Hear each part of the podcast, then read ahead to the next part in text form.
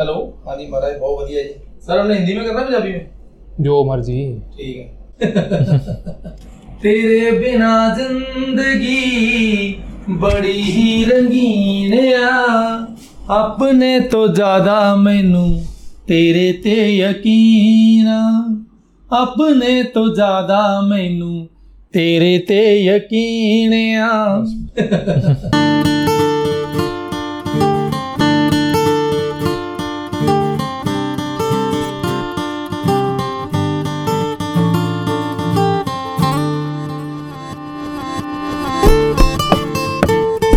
watching RFE Unplugged on Rolling Frames Entertainment. Brought to you by Pinaka Media Works, powered by Aroma Musk, Alistos.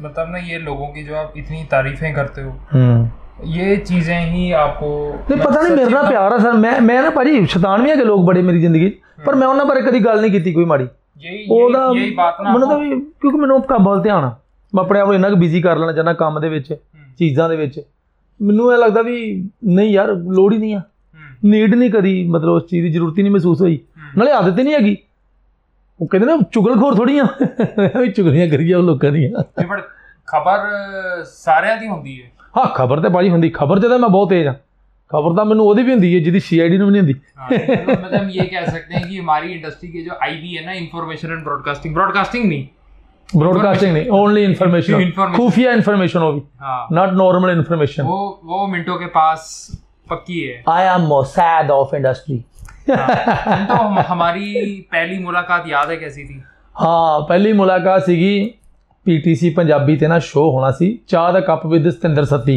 हम्म, ਤੇ ਮੈਂ ਉਹ ਲਿਖਦਾ ਪਿਆ ਸੀ show हम्म, ਤੇ ਉਦੋਂ ਮੈਡਮ ਨੇ ਬੁਲਾਇਆ ਸੀ ਮੈਨੂੰ ਤੇ ਇਹ ਬੜੇ ਫੇਮਸ ਫਲੈਟ ਨੇ ਹੋਮਲੈਂਡ हम्म, ਮੇਰੀ ਬੜੀ ਇੱਛਾ ਉੱਥੇ ਫਲੈਟ ਲੈਣ ਦੀ ਬਾਅਦ ਮੈਂ ਰੇਟ ਪਤਾ ਕੀਤਾ ਤੇ ਫੇਰ ਮੈਂ ਆਪਣੀ ਇੱਛਾ ਦਬਾ ਲਈ ਉਦੋਂ।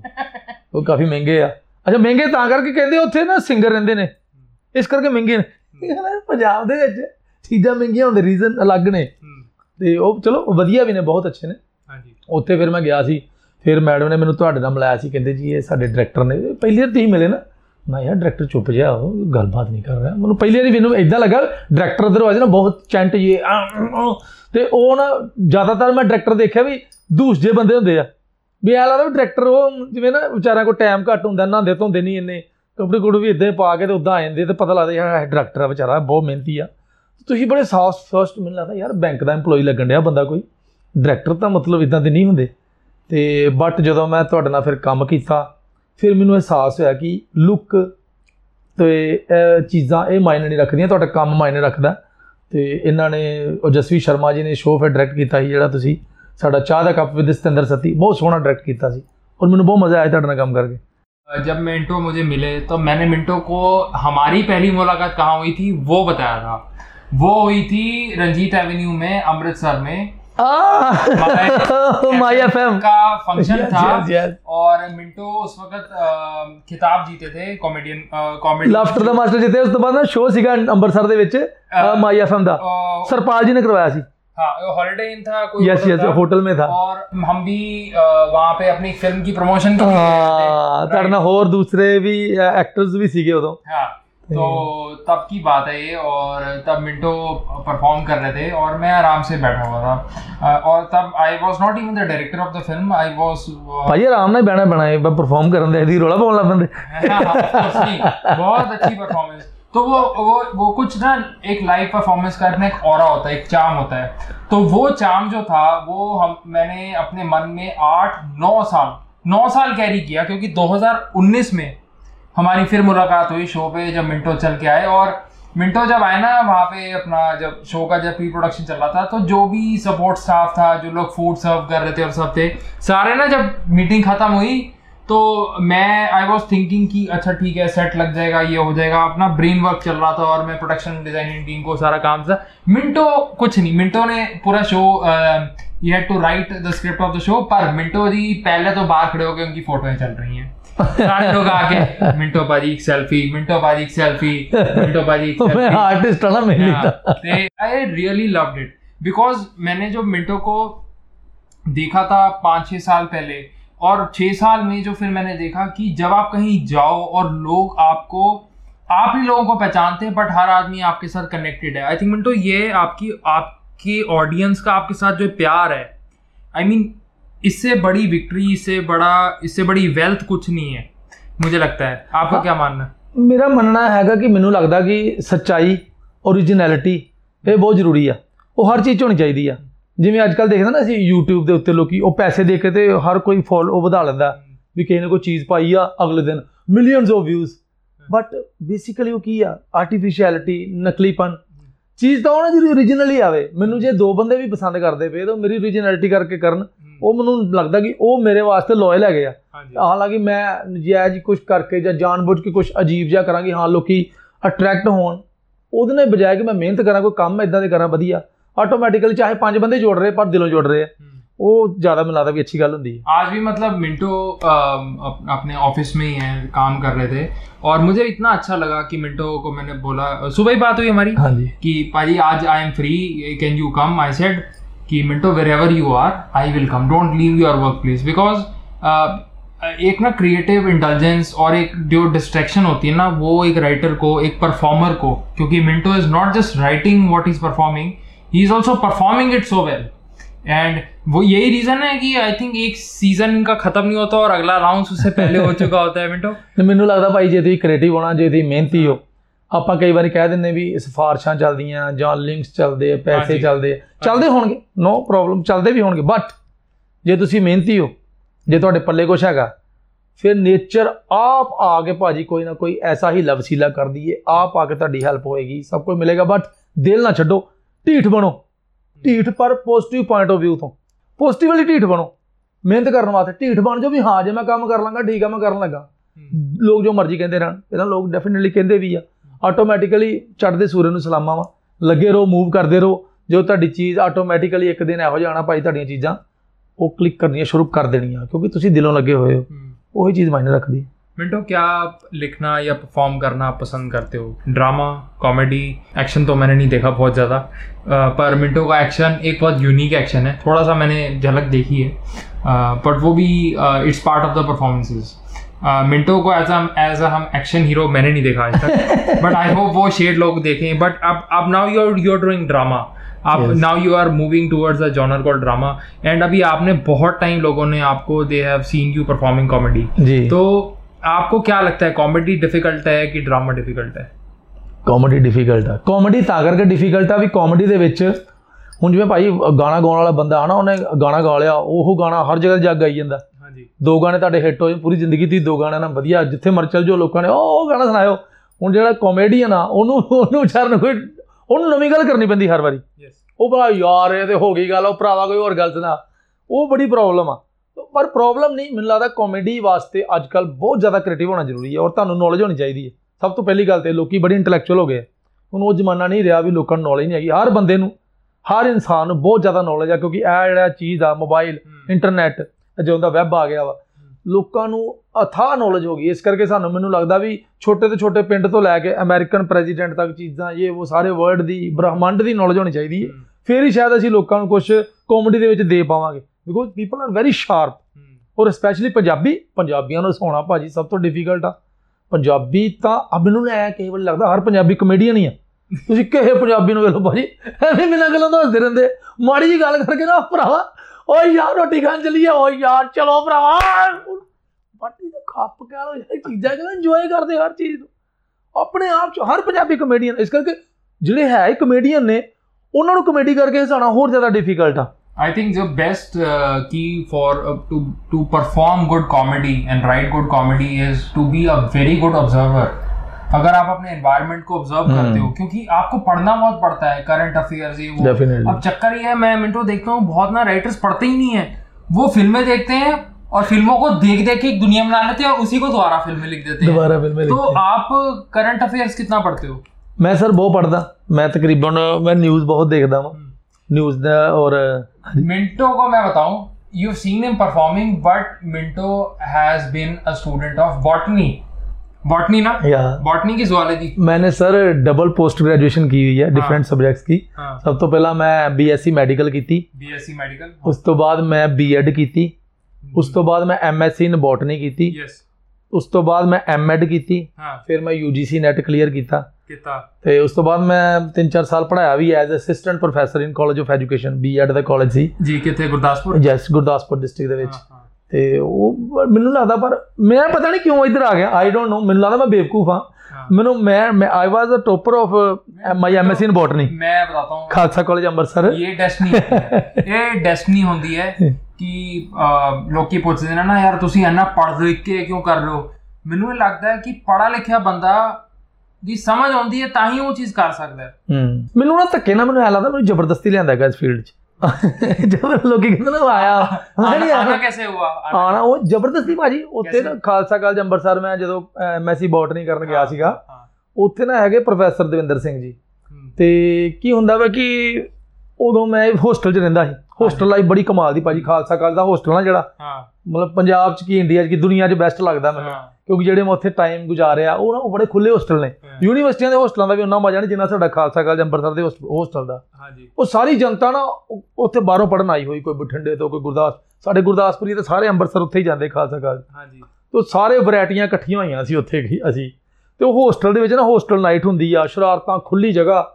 ਉਹ ਜਦੋਂ ਹੋਸਟਲ ਨਾਈਟ ਹੋਈ ਤੇ ਉੱਥੇ ਮੈਂ ਨਾ ਵੈਸੇ ਇੱਕ ਮੈਸ ਦਾ ਬੜੀ ਪ੍ਰੋਬਲਮ ਹਰ ਜਗ੍ਹਾ ਦੇ ਹੋਸਟਲ ਦੇ ਤੇ ਮੈਸ ਵਾਲਾ ਪਤਾ ਕੀ ਕਰਦਾ ਸੀਗਾ? ਉਹ ਤੋਂ ਪਰੇਸ਼ਾਨ ਬਹੁਤ ਸੀ ਸਾਰੇ ਰੋਜ਼ ਜਿਹੀ ਰੋਟੀ ਖਵਾਈ ਜਾਂਦਾ ਸੀ। ਫਿਰ ਮੈਨੂੰ ਕਹਿੰਦੇ ਯਾਰ ਮੈਨੂੰ ਨਾ ਮੈਨੂੰ ਮੈਨੂੰ ਕਾਮੇਡੀ ਕਾਮੇਡੀ ਨਹੀਂ ਸੀ ਆਂਦੀ ਬਟ ਮੈਨੂੰ ਨਾ ਗਾਣੇ ਗੁਣੇ ਮੈਨੂੰ ਲਿਖਣ ਦਾ ਬੜਾ ਸ਼ੌਂਕ ਸੀ। ਕਾਮੇਡੀ ਦੇ ਗਾਣੇ ਬਣਾ ਕੇ ਪੁੱਠੇ ਸਿੱਧੇ। ਮੈਂ ਯਾਰ ਕੁਝ ਮੈਂ ਪੇਸ਼ ਕਰਦਾ ਹੋਸਟਲ ਨਾਈਟ ਤੇ। ਫਿਰ ਮੈਂ ਉੱਥੇ ਨਾ ਮੈਸ ਤੇ ਗਾਣਾ ਗਾਇਆ ਸੀ ਇੱਕ। ਉਹ ਇਦਾਂ ਸੀਗਾ ਕੋਈ ਸਾਰੇ ਹੋਸਟਲ ਵਾਲੇ ਬੈਠੇ। ਅੱਜ ਫੇਰ ਮੈਸ ਵਿੱਚੋਂ ਰੋਟੀ ਖਾਣੀ ਏ। ਫੇਰ ਉਸੇ ਮੈਸ ਵਿੱਚੋਂ ਰੋਟੀ ਖਾਣੀ ਏ। ਉਹੀ ਦਾਲ, ਉਹੀ ਸਬਜੀ, ਉਹੀ ਦਾਲ, ਉਹੀ ਸਬਜੀ, ਉਹੀ ਕੋਸਾ ਪਾਣੀ ਏ। ਅੱਜ ਫੇਰ ਮੈਸ ਵਿੱਚੋਂ ਰੋਟੀ ਖਾਣੀ ਏ। ਮੈਸ ਦੇ ਨਾ ਬੂਹੇ ਤੇ ਮਨੀਮ ਬੰਦਾ ਹੁੰਦਾ ਸੀ। ਉਹ ਮਨੀਮ ਪਤਾ ਕੀ ਕਰਦਾ ਸੀ? ਸਾਨੂੰ ਮਤਲਬ ਮਿਲਦੀਆਂ ਐਤਵਾਰ ਜਿਵੇਂ ਪੂੜੀਆਂ ਮਿਲਦੀਆਂ ਸੀ ਤੇ ਪੂੜੀਆਂ ਮਿਲਦੀਆਂ ਸੀ 4 ਕੇ 5 ਫਿਰ ਧਿਆਨ ਰੱਖਦਾ ਸੀ ਐਕਸਟਰਾ ਪੂੜੀ ਕਿਦੀ ਕਿਦੀ ਗਈ ਹੈ ਉਹਦੇ ਐਕਸਟਰਾ 2 ਰੁਪਏ ਲਾਉਣੇ। ਫਿਰ ਮੈਂ ਉੱਤੇ ਫਿਰ ਪੰਚ ਮਾਰਾ ਕੇ ਕੀਤਾ ਸੀਗਾ। ਹਾਂ, ਮੈਸ ਵਾਲੇ ਬੂਹੇ ਉੱਤੇ ਮੁਨੀਮ ਇੱਕ ਬੈਂਦਾ ਏ। ਆਉਂਦੇ ਜਾਂਦੇ ਨੂੰ ਬੜੀ ਚੰਗੀ ਤਰ੍ਹਾਂ ਵੇਂਦਾ ਏ। ਕਿੰਨੇ ਪੂੜੀ ਕਿੰਨੀ ਖਾਲੀ ਕਿੰਨੀ ਹੋਰ ਖਾਣੀ ਏ। ਅੱਜ ਫੇਰ ਮੈਸ ਵਿੱਚੋਂ ਰੋਟੀ ਖਾਣੀ ਏ। ਉਹ ਮੁੰਡੇ ਬੜੇ ਖੁਸ਼ ਹੋਏ। ਬਾਈ ਬਾਦ ਦਵਿੰਦਰ ਸਰ ਸਾਡੇ ਨਾਲ ਵਾਰਡਨ ਵੀ ਸੀਗੇ ਪ੍ਰੋਫੈਸਰ ਦਵਿੰਦਰ ਸਿੰਘ ਜੀ ਉਦੋਂ ਕਲਚਰਲ ਦੇ ਉਹ ਹੈੱਡ ਸੀਗੇ। ਤੇ ਉਹ ਮਨ ਕਹਿੰਦੇ ਉਹਨਾਂ ਦਾ ਨਾ ਸਟਾਈਲ ਆ। ਸੌਰੀ ਸਰ ਮੈਂ ਸਾਂਗ ਲਾਵਾਂਗਾ ਸਰ ਦੇ ਬਾਰੇ। It's not I love it's not about you it's a tribute to you ਕਿ ਮਿੰਟੋ ਇਜ਼ ਮਤਲਬ ਬਹੁਤ ਅੱਛਾ ਲੱਗਦਾ ਆਪਣੇ ਟੀਚਰਸ ਕੋ ਯਾਦ ਕਰਨਾ ਫਿਰ ਉਹ ਮੈਂ ਜਦੋਂ ਗਾਣਾ ਮੈਨੂੰ ਨਾ ਸਾਈਡ ਤੇ ਉੱਥੇ ਤੇ ਬੜੀ ਤਾਰੀਫ ਚੀਜ਼ਾਂ ਉਹ ਵੈਰੀ ਗੁੱਡ ਬੇਟਾ। ਫਿਰ ਸਾਈਡ ਤੇ ਹੈਗੇ ਬੇਟਾ ਉਹ ਟੈਨਸ਼ਨ 'ਚ ਬੜੀ ਆ ਜਾਂਦੇ ਆ। ਉਹਨਾਂ ਨੂੰ ਆਪਣੇ ਨਾਲ ਰੁਤਬੇ ਦਾ ਬਹੁਤ ਹੁੰਦਾ ਕਿ ਮੈਂ ਯਾਰ ਮੇਰੇ ਮੈਂ ਕੋਈ ਵੀ ਪ੍ਰੋਗਰਾਮ ਪੇਸ਼ ਕਰਾਂ ਮੇਰਾ ਕੋਈ ਬੱਚਾ ਕੋਈ ਸਟੂਡੈਂਟ ਇਦਾਂ ਦੀ ਗੱਲ ਨਾ ਕਰਦੇ ਪ੍ਰਿੰਸੀਪਲ ਸਾਹਮਣੇ ਜਾਂ ਕੇਸ ਸਾਹਮਣੇ ਵੀ ਕੋਈ ਫੀਲ ਕਰੇ। ਬੇਟਾ ਇਹ ਕੀ ਗਾਇਆ ਤੂੰ? ਮੈਂ ਕਿਹਾ ਸਰੂ ਮੈਂ ਗਾਇਆ ਮਤਲਬ ਵੈਸੇ ਬੇਟਾ ਦੱਸ ਦਿਆ ਕਰ ਤੂੰ ਅੱਗੂ ਕੁਝ ਵੀ ਕਰਨਾ ਹੁੰਦਾ ਨਹੀਂ। ਬੇਟਾ ਮੈਨੂੰ ਦੱਸਣਾ ਤੁਸੀਂ ਪਲੀਜ਼ ਮਿੰਟੋ।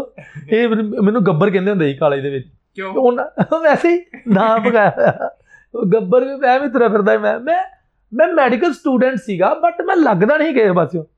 ਮੇਰੀ ਮੈਂ ਐਗਰੀਕਲਚਰ ਵਾਲਾ ਨਾਲ ਰਹਿੰਦਾ ਸੀ ਜਾਂ ਜਿੰਨੇ ਵੀ ਬਾਕੀ ਜਿਹੜੇ ਖੇਡ ਖਿਡਾਰ ਖਿਡਾਰੀ ਹੁੰਦੇ ਸੀ ਮੈਂ ਉਹਨਾਂ ਨਾਲ ਕਿਉਂਕਿ ਮੈਨੂੰ ਮੈਸ ਦੇ ਵਿੱਚ ਫਿਰ ਕੀ ਹੋਇਆ ਫਿਰ ਸਾਰੇ ਨਾ ਮੈਨੂੰ ਕਿਹਾ ਕਹਿੰਦੇ ਇੱਥੇ ਫੈਸਟੀਵਲ ਹੋਣ ਲੱਗਾ ਕਾਲਜ ਦੇ ਵਿੱਚ। ਹਾਂਜੀ।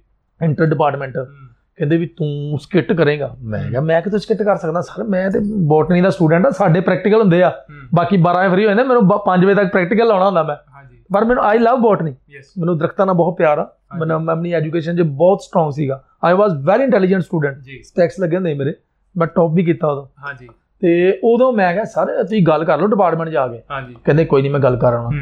ਮੇਰੇ ਡਿਪਾਰਟਮੈਂਟ ਚ ਆਏ ਸਰ ਤੇ ਉੱਥੇ ਆ- ਐ- ਸਰ ਨਾ ਬੜੇ ਸੀਟ ਹੈਗੇ ਹੱਸਦੇ ਰਹਿੰਦੇ ਹਰ ਵੇਲੇ ਪ੍ਰੋਫੈਸਰ ਦੇ ਹੁੰਦੇ ਸੀ आई एम श्योर सारे मिंटो के जितने भी बैचमेट्स ये प्रोग्राम देखेंगे ना I think it's a tribute to such professors who have actually directly और indirectly जिनकी वजह से आज हम एक encouragement मिली हमें यहाँ तक आने के लिए ਡੈਫੀਨਿਟਲੀ है ना ਤੇ ਉਹ ਕਹਿੰਦੇ ਅ, ਉਦੋਂ ਨਾ ਮੈਡਮ ਸੀਗੇ ਬੈਠੇ ਸਾਡੇ ਹੈਡ ਆਫ ਦੀ ਡਿਪਾਰਟਮੈਂਟ ਸੀਗੇ ਐ, ਬੱਚਾ ਚਾਹੀਦਾ ਸੀ ਕਹਿੰਦੇ ਕੀ ਮਤਲਬ?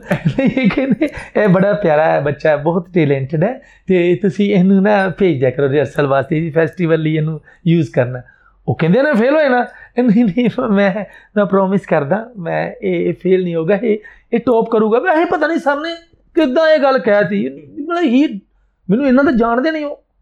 ਮਤਲਬ ਉਸ ਬੰਦੇ ਨੇ ਮੈਨੂੰ ਨਹੀਂ ਪਤਾ ਵੀ ਕਿਉਂ ਇੰਨੀ ਗੱਲ ਕੀਤੀ ਕਿ ਨਹੀਂ, ਤੁਸੀਂ ਟੈਨਸ਼ਨ ਨਾ ਲਓ ਫੇਲ ਨਹੀਂ ਹੁੰਦਾ ਟੌਪ ਕਰ ਜਾਊਗਾ ਤੇ ਫਿਰ ਬਾਹਰ ਆ ਕਹਿੰਦੇ ਮੈਨੂੰ ਬੁਲਾ ਲਿਆ ਇਕੱਲੇ ਨੂੰ।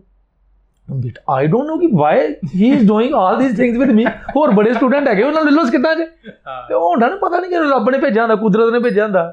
ਤੇ ਬੇਟਾ ਇਹ ਗੱਲ ਕਰਨੀ ਸੀ ਇੱਕ ਮੈਂ ਕਿ ਮੈਂ ਤੇਰੇ ਡਿਪਾਰਟਮੈਂਟ 'ਚ ਹੋ ਕੇ ਆਈ ਮੇਰੇ ਨਾਲ ਮੈਂ ਉੱਥੇ ਪ੍ਰੋਮਿਸ ਕੀਤਾ ਮੇਰਾ ਪ੍ਰੋਮਿਸ ਝੂਠਾ ਨਾ ਜਾਣ। ਮੈਂ ਕੀ ਪ੍ਰੋਮਿਸ ਕਰ ਰਹੀ ਦੀ ਬੇਟਾ ਤੂੰ ਟੌਪ ਕਰੇਗਾ। ਮੈਂ ਪੜ੍ਹਾਈ 'ਚ ਵੀ ਚੰਗਾ ਕਰਨਾ ਫੇਲ ਨਹੀਂ ਹੋਣਾ।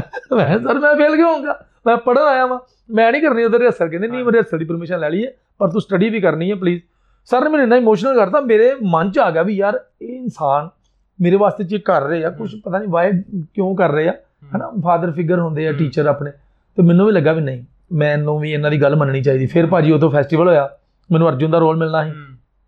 ਹੁਣ ਮੇਰੇ ਦੋਸਤ ਹੀ ਸੀਗੇ ਬੜੇ ਸ਼ੈਤਾਨ ਸੀਗੇ। ਚਾਹੇ ਕੁਝ ਵੀ ਕਹ ਲਓ ਕਿਸ ਤਰ੍ਹਾਂ ਵੀ ਕਹ ਲਓ ਉਹਨਾਂ ਨੇ ਕੀ ਕੀਤਾ ਮੇਰੀ ਰੈਗਿੰਗ ਕਰਨ ਦੇ ਚੱਕਰ 'ਚ ਵੀ ਇਹ ਨਹੀਂ ਕਰੂਗਾ ਸਕਿੱਟ ਉਹ ਕਹਿੰਦੇ ਤੈਨੂੰ ਅਰਜੁਨ ਬਣਾਉਣਾ ਵਾ ਤੇ ਤੈਨੂੰ ਭਰਾਵਾ ਸੇਫਟੀ ਨਾਲ ਬਾਲ ਕੱਟਣੇ ਪੈਣੇ ਸਾਰੇ ਬੋਡੀ ਤੋਂ ਬਾਹਾਂ ਤੋਂ। ਤੇ ਉਹ ਮੈਂ ਕਿਹਾ ਠੀਕ ਆ ਮੈਂ ਇਮੋਸ਼ਨਲ ਹੋ ਗਿਆ ਸੀ ਉਦੋਂ ਤੱਕ। ਵੀ ਸਰ ਨੇ ਕਿਹਾ ਮੈਨੂੰ ਮੈਂ ਤੇ ਕਰੂੰਗਾ। ਉਹ ਭਾਈ ਸੇਫਟੀ ਨਾਲ ਸਾਰਾ ਮੈਨੂੰ ਇਦਾਂ ਪੂਰਾ ਪਰ ਮੇਰੇ ਨਾ ਬਿਲਕੁਲ ਐ ਕਲੀਨ ਸ਼ੇਵ ਕਰਤਾ ਸਾਰੀ ਬੋਡੀ ਚਲੋ। ਤੇ ਮੈਂ ਫਿਰ ਅਰਜੁਨ ਬਣਿਆ। ਅਰਜੁਨ ਮੈਂ ਤੀਰ ਮੈਂ ਬੜਾ ਸਕਿੱਟ ਕੀਤੀ ਮੈਨੂੰ ਕੁਝ ਹੋਰ ਸਿਖਾਇਆ ਮੈਂ ਕੁਝ ਹੋਰ ਹੀ ਕਰੀ ਗਿਆ।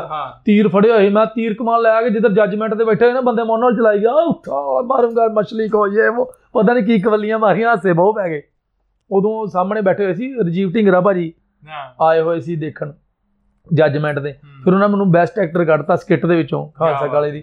ਤੇ ਮੈਂ ਕਿਹਾ ਠੀਕ ਆ ਵੀ ਮੈਂ ਬੈਸਟ ਐਕਟਰ ਵੈਰੀ ਗੁੱਡ ਤੇ ਉਹ ਕਹਿੰਦੇ ਫਿਰ ਮੈਨੂੰ ਬੁਲਾਇਆ ਉਹਨਾਂ ਕਹਿੰਦੇ ਇਹਨੂੰ ਥੀਏਟਰ 'ਚ ਲੈਣਾ ਮੁੰਡੇ ਨੂੰ।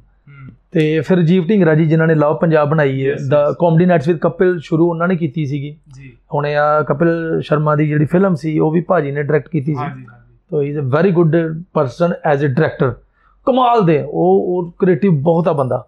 ਔਰ ਮੈਂ ਉਹ ਕਈ ਵਾਰ ਕਹਿੰਦੇ ਨਾ ਤੁਹਾਨੂੰ ਸਿਖਾਇਆ ਕਿੰਨੇ ਮੈਨੂੰ ਨਹੀਂ ਆਉਂਦੀ ਐਕਟਿੰਗ ਸਟੇਜ ਤੇ ਪਰਫਾਰਮ ਕਰਨਾ ਜਾਂ ਸਟੇਜ ਤੇ ਹਾਓ ਆਈ ਮਤਲਬ ਮੈਂ ਇਹਨਾਂ ਕੌਨਫੀਡੈਂਸ ਮੇਰੇ ਚ ਕਿੱਥੋਂ ਆਇਆ? ਇਹ ਰਜੀਵ ਢਿੰਗਰਾ ਜੀ. ਭਾਈ ਨੇ ਹਨਾ? ਉਹ ਕਹਿੰਦੇ ਨੇ ਵੀ ਜਿਹਦਾ ਜੋ ਬਣਦਾ ਉਹਦਾ ਕ੍ਰੈਡਿਟ ਜ਼ਰੂਰ ਮਿਲਣਾ ਚਾਹੀਦਾ। ਜੇ ਅੱਜ ਮੈਂ ਸਟੇਜ ਤੇ ਜਾਂ ਇੰਨਾ ਕੌਨਫੀਡੈਂਸ ਨਾਲ ਕਿਤੇ ਵੀ ਮੇਰੇ ਚ ਚੀਜ਼ਾਂ ਵਾ ਉਹ ਉਹਨਾਂ ਨੇ ਮੈਨੂੰ ਸਿਖਾਈਆਂ। ਹੀ ਇਜ਼ ਉਹਨਾਂ ਨੂੰ ਤੁਸੀਂ ਗਾਈਡ ਕਹਿ ਸਕਦੇ ਹੋ। ਉਹਨਾਂ ਨੂੰ ਤੁਸੀਂ ਮੇਰਾ ਉਸਤਾਦ ਕਹਿ ਸਕਦੇ ਹੋ। I have learned from him ਜੋ ਵੀ ਮਿੰਟੋ ਆ as. Actor You have great regards. ਹਾਂ ਡੈਫੀਨਿਟਲੀ ਉਹ ਹਮੇਸ਼ਾ ਰਹੇਗਾ ਕਿਉਂਕਿ ਉਸ ਬੰਦੇ ਨੇ ਸਿਖਾਇਆ। ਉਹ ਤੋਂ ਸਿੱਖਿਆ ਵਾ। ਕਿਉਂਕਿ ਮੈਂ ਦੱਸਣ ਮੈਂ ਤੇ ਮੈਂ ਜ਼ੀਰੋ ਆ ਨਾ ਐਕਟਿੰਗ ਚ ਉਦੋਂ। ਮੈਨੂੰ ਪਤਾ ਹੀ ਨਹੀਂ ਐਕਟਿੰਗ ਦਾ ਇਹ ਕੀ ਹੁੰਦਾ। ਹਾਂ, ਤੇ ਜੋ ਵੀ ਚੀਜ਼ਾਂ ਸਿੱਖੀਆਂ ਉਸ ਬੰਦੇ ਨੇ ਸਿਖਾਈਆਂ। ਥੀਏਟਰ ਦੇ ਵਿੱਚ ਉਦੋਂ ਫਿਰ ਪਲੇ ਕੀਤੇ ਫੈਸਟੀਵਲ ਕੀਤੇ ਫਿਰ ਐਮਐਚ 1 ਦਾ ਸ਼ੋਅ ਸ਼ੁਰੂ ਹੋਇਆ ਸੀ। ਤੇ ਉਦੋਂ ਮੈਂ ਤੇ ਪਤਾ ਨਹੀਂ ਸੀ ਕੁਝ ਫਿਰ ਮੈਂ ਥੀਏਟਰ ਥੀਏਟਰ ਦੇ ਵਿੱਚ ਵੀ ਉੱਥੇ ਬਨਵਾਸ ਪਲੇ ਕੀਤਾ ਸੀਗਾ। ਫਸਟ ਪਲੇ ਸੀਗਾ ਸਾਡਾ professor Davinder Singh ji is very good writer also ਉਹ ਪਲੇ ਫਿਰ ਕੀਤਾ ਉਸ ਤੋਂ ਬਾਅਦ ਭਾਜੀ ਫੈਸਟੀਵਲ ਹੁੰਦੇ ਗਏ ਫਿਰ ਮੈਂ ਅਹਿਲਿਆ ਕੁਕਨੂਸ ਭਗਤ ਸਿੰਘ ਕੇਵਲ ਢਾਲੀਵਾਲ ਜੀ ਨਾਲ ਵੀ ਪਲੇ ਕੀਤੇ ਮੈਂ। ਕਾਫੀ ਸਈਆਂ ਬੇ ਕੋਤਵਾਲ ਬੜਾ ਕਾਮੇਡੀ ਪਲੇ ਸੀ। ਉਹ 'ਚੋਂ ਮੈਂ ਪਰਫਾਰਮ ਕੀਤਾ। ਫਿਰ ਉੱਥੇ ਮੈਂ ਨਾ 2-3 ਸਾਲ ਕਾਫੀ ਥੀਏਟਰ ਕੀਤਾ ਮੈਂ ਬੇਸਿਕਲੀ ਪਰ ਅਮ- ਥੀਏਟਰ ਕਰਕੇ ਬੜਾ ਮਜ਼ਾ ਅੰਮ੍ਰਿਤਸਰ- ਆਇਆ ਅੰਮ੍ਰਿਤਸਰ? ਯੈਸ ਅੰਮ੍ਰਿਤਸਰ ਇਹਦੇ मैं ਵਿੱਚ आपको बताऊं कि मिंटो का होम टाउन गुरदासपुर है विच इज ਮੇਰਾ ਕਾਦੀਆਂ ਸਿਟੀ ਹੈ ਗੁਰਦਾਸਪੁਰ ਜ਼ਿਲ੍ਹੇ 'ਚ जिले से और ये डिस्ट्रिक्ट जो है अमृतसर की बिल्कुल एडजॉइनिंग डिस्ट्रिक्ट है ਮਾਝੇ ਦਾ ਇਲਾਕਾ जी बिल्कुल ਅਸੀਂ ਬੇਸਿਕਲੀ ਸਾਡੇ ਮਤਲਬ ਪਿੱਛੋਂ ਪਾਕਿਸਤਾਨੀ ਆ ਸੀ ਮੇਰੇ ਦਾਦੇ ਹੋਰੀ ਉੱਥੋਂ ਆਏ ਆ नहीं वो नेचुरली वो पार्टीशन का देखो हाँ जी। तो हमारी ब्यूटी यही है कि हमारे बहुत सारे जी। एंसेस्टर्स जो हैं वो पहले तो कुछ नहीं था आप अब मैं वही ਅਸੀਂ ਸਿਆਲਕੋਟੀ ਆ ਬੇਸਿਕਲੀ सियालकोट एक एट फॉर बहुत मैं भी हूँ। वो तो मैं भी हूँ ਸਿਆਲਕੋਟੀ ਸਾਡਾ ਪਿੰਡ ਹੁੰਦਾ ਸੀ ਬਗਵਾਲ पेरेंट्स भी वहीं से ਮੈਨੂੰ हैं। ਯਾਦ ਆ ਅੱਜ ਵੀ एब्सोल्युटली ते- तो मेरे ग्रैंड पेरेंट्स भी वहीं से आए फिर हाँ वो जी। दिल्ली ਸਾਡਾ ਮਾਝੇ ਦਾ ਇਲਾਕਾ ਨਾ ਭਾਜੀ ਲਾਹੌਰ ਅੰਮ੍ਰਿਤਸਰ ਤੇ ਗੁਰਦਾਸਪੁਰ ਦੀ ਜਿਹੜੀ ਬੈਲਟ ਆ Yes. ਸਾਡੇ ਡਿਆਂ ਡਿਆਂ ਕਰਨ ਵਾਲੇ ਜਿੰਨੇ ਵੀ ਹੈਗੇ ਆ ਉਹ ਕੋਮਿਕ हमारे show में ਫੈਕਟਰ ये मिसिंग कैसे हो सकता है चाय और अ, ਇਹ ਆਪਣੇ ਸੁਭਾਸ਼ ਜੀ ਨੇ ਸੁਭਾਸ਼ ਜੀ ਬਹੁਤ ਹੀ ਪਿਆਰੇ ਇਨਸਾਨ ਨੇ ਔਰ ਬਹੁਤ ਸੇਵਾ ਕਰਦੇ ਔਰ ਬਹੁਤ ਧਿਆਨ ਰੱਖਦੇ ਆ। ਜੇ ਇਹ ਨਹੀਂ ਹੈਗੇ ਤੇ ਕੋਈ ਕੰਮ ਨਹੀਂ ਹੋ ਸਕਦਾ। So he is most important person thank you Subhash ji ਲਓ ਸਰ ਬਿਸਕੁਟ ਖਾਓ ਤੁਸੀਂ ਉਧਰ ਖਾ ਕੇ ਹੋਏ ਵੈਸੇ ਫਿਰ ਖਾ ਲਓ ਉਸ ਤੋਂ ਬਾਅਦ ਭਾਜੀ ਨਾ ਪਲੇ ਕਾਫੀ ਕੀਤੇ ਚੀਜ਼ਾਂ ਫਿਰ ਮੈਂ ਐਮਐਚ1 ਦੇ ਸ਼ੋਅ ਤੇ ਗਿਆ ਸੀ ਉੱਥੇ ਵੀ ਮੈਂ ਕਾਫੀ ਵਧੀਆ ਰਿਹਾ ਮੇਰਾ ਫਿਰ ਮੈਂ ਆਪਣੀ ਪੜ੍ਹਾਈ ਪੂਰੀ ਕੀਤੀ ਬੀਐਡ ਐਮਐਡ ਸਭ ਕੁਝ ਉਸ ਤੋਂ ਬਾਅਦ ਨਾ ਗੈਪ ਜਿਹਾ ਵੀ ਆ ਗਿਆ ਸੀ। ਫਿਰ ਮੈਨੂੰ ਇੱਕ ਥਾਂ ਤੇ ਲੱਗਣ ਲੱਗ ਪਿਆ ਵੀ ਬਾਹਰ ਘਰ ਦੇ ਵੀ ਕਹਿੰਦੇ ਘਰ ਦੇ ਬੇਸਿਕਲੀ ਕੀ ਆ ਵੀ ਉਹ ਚਾਹੁੰਦੇ ਸੀ ਕਿ ਮੈਂ ਪੜ੍ਹ ਲਿਖ ਕੇ ਕੁਝ ਰਿਪਿਊਟਡ ਜਾਂ ਜੌਬ ਕਰਾਂ ਜੌਬ ਕਰਾਂ। ਵਧੀਆ ਜੀ ਕੋਈ। ਉਹ ਬੇਸਿਕਲੀ ਇਸ ਇਸ ਚੀਜ਼ ਨੂੰ ਪੰਜਾਬੀ ਚ ਗੱਲ ਕੰਜਰਖਾਨਾ ਕਹਿੰਦੇ ਵੀ ਤੂੰ ਕਿਹੜੇ ਕੰਜਰਖਾਨੇ ਚ ਪਿਆ?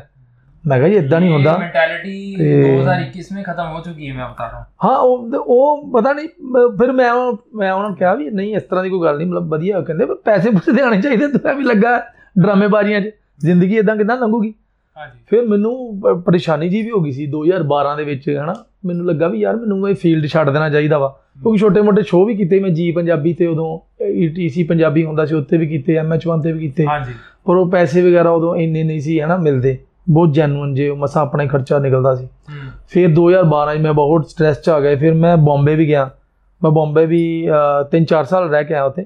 ਪਰ ਜਦੋਂ ਮੈਂ ਗਿਆ ਸੀ ਤੇ ਉੱਥੋਂ ਨਾ ਫਿਰ ਲਾਫਟਰ ਦਾ ਮਾਸਟਰ ਦੇ ਐਡੀਸ਼ਨ ਚੱਲ ਰਹੇ ਸੀ ਪੀਟੀਸੀ ਪੰਜਾਬੀ ਤੇ। ਓਕੇ ਫਿਰ ਮੈਨੂੰ ਐ ਲੱਗਾ ਮੈਂ ਬੰਬੇ ਤੇ ਆ ਗਿਆ ਕਿ ਮੈਨੂੰ ਐਡੀਸ਼ਨ ਦੇਣੇ ਚਾਹੀਦੇ ਆ।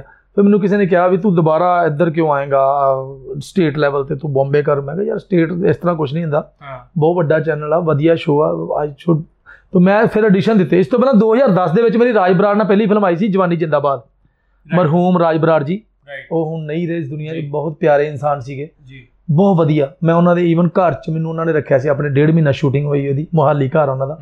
ਉਹਨਾਂ ਨੇ ਬਹੁਤ ਹੀ very help he was he was very helpful person ਹੈ ਨਾ ਉਹ ਇੰਨੇ ਕਮਾਲ ਦੇ ਇਨਸਾਨ ਸੀ ਉਹਨਾਂ ਬਹੁਤ ਸਾਰੇ ਲੋਕਾਂ ਦੀ ਹੈਲਪ ਵੀ ਕੀਤੀ ਹੈ ਫੀਲਡ ਦੇ ਵਿੱਚ ਟੀਮ 뮤직 ਉਹਨਾਂ ਦਾ ਹੁੰਦਾ ਸੀ। ਕਾਫੀ ਸਾਰੇ ਸਿੰਗਰਸ ਦੇ ਗਾਣੇ ਵੀ ਉਹਨਾਂ ਨੇ ਕੀਤੇ ਸੀ ਪਰ ਅੱਜ ਉਹ ਸਾਡੇ ਵਿੱਚ ਨਹੀਂ ਹਨ। ਪਰ ਫਰਸਟ ਮੂਵੀ ਮੈਂ ਰਾਜ ਬਰਾੜ ਸਾਹਿਬ ਨਾਲ ਕੀਤੀ ਸੀ ਜਵਾਨੀ ਜਿੰਦਾਬਾਦ। ਤੇ 뮤직 ਵੇਵਸ ਤੋਂ ਆਈ ਸੀਗੀ ਸ਼ਾਇਦ ਅਵੇਲੇਬਲ ਹੋਊਗੀ ਨੈਟ ਤੇ ਵੀ। ਉਹ ਹੀ ਸੀ। ਫਿਰ ਲਾਫਟਰ ਦਾ ਮਾਸਟਰ ਦੇ ਐਡੀਸ਼ਨ ਦਿੱਤੇ ਮੈਂ ਪੀਟੀਸੀ ਪੰਜਾਬੀ ਦੇ। ਉਦੋਂ ਮੈਂ ਪਹਿਲੇ ਰਾਉਂਡ 'ਚ ਹੋ ਗਿਆ ਸੀਗਾ ਸਿਲੈਕਟ ਬਾਅਦ ਵਿੱਚ ਚੰਡੀਗੜ੍ਹ ਆਇਆ ਤੇ ਉਹ ਕਹਿੰਦੇ ਵੀ ਤੂੰ ਹੋਲਡ ਤੇ ਆ ਜੇ। ਰਣਵੀਰ ਰਾਣਾ ਭਾਜੀ ਬੈਠੇ ਸੀ ਜੱਜਮੈਂਟ ਤੇ। ਬਿੰਦੂਦਾਰਾ ਸਿੰਘ ਸੀਗੇ। ਤੇ ਉਹ ਕਹਿੰਦੇ ਵੀ ਠੀਕ ਮੈਂ ਕਿਹਾ ਠੀਕ ਆ ਯਾਰ ਹਨਾ ਤੇ ਫਿਰ ਉਹ ਕੀ ਹੋਇਆ ਕਹਿੰਦੇ ਹਾਂ ਤੂੰ ਦਿੱਲੀ ਆ ਰਿਹਾ ਮੇਨ 'ਚ। ਫਿਰ ਮੈਨੂੰ ਉਹ ਫਿਰ ਮੈਨੂੰ ਸੀਗਾ ਵੀ ਜਿਹੜੇ ਆ 3 ਮਹੀਨੇ ਆ। ਕਿਉਂਕਿ ਉਹਦੇ 'ਚ ਨਾਮ ਸੀ ਪੈਸੇ ਦਾ ਵੀ ਚੀਜ਼ਾਂ ਦਾ।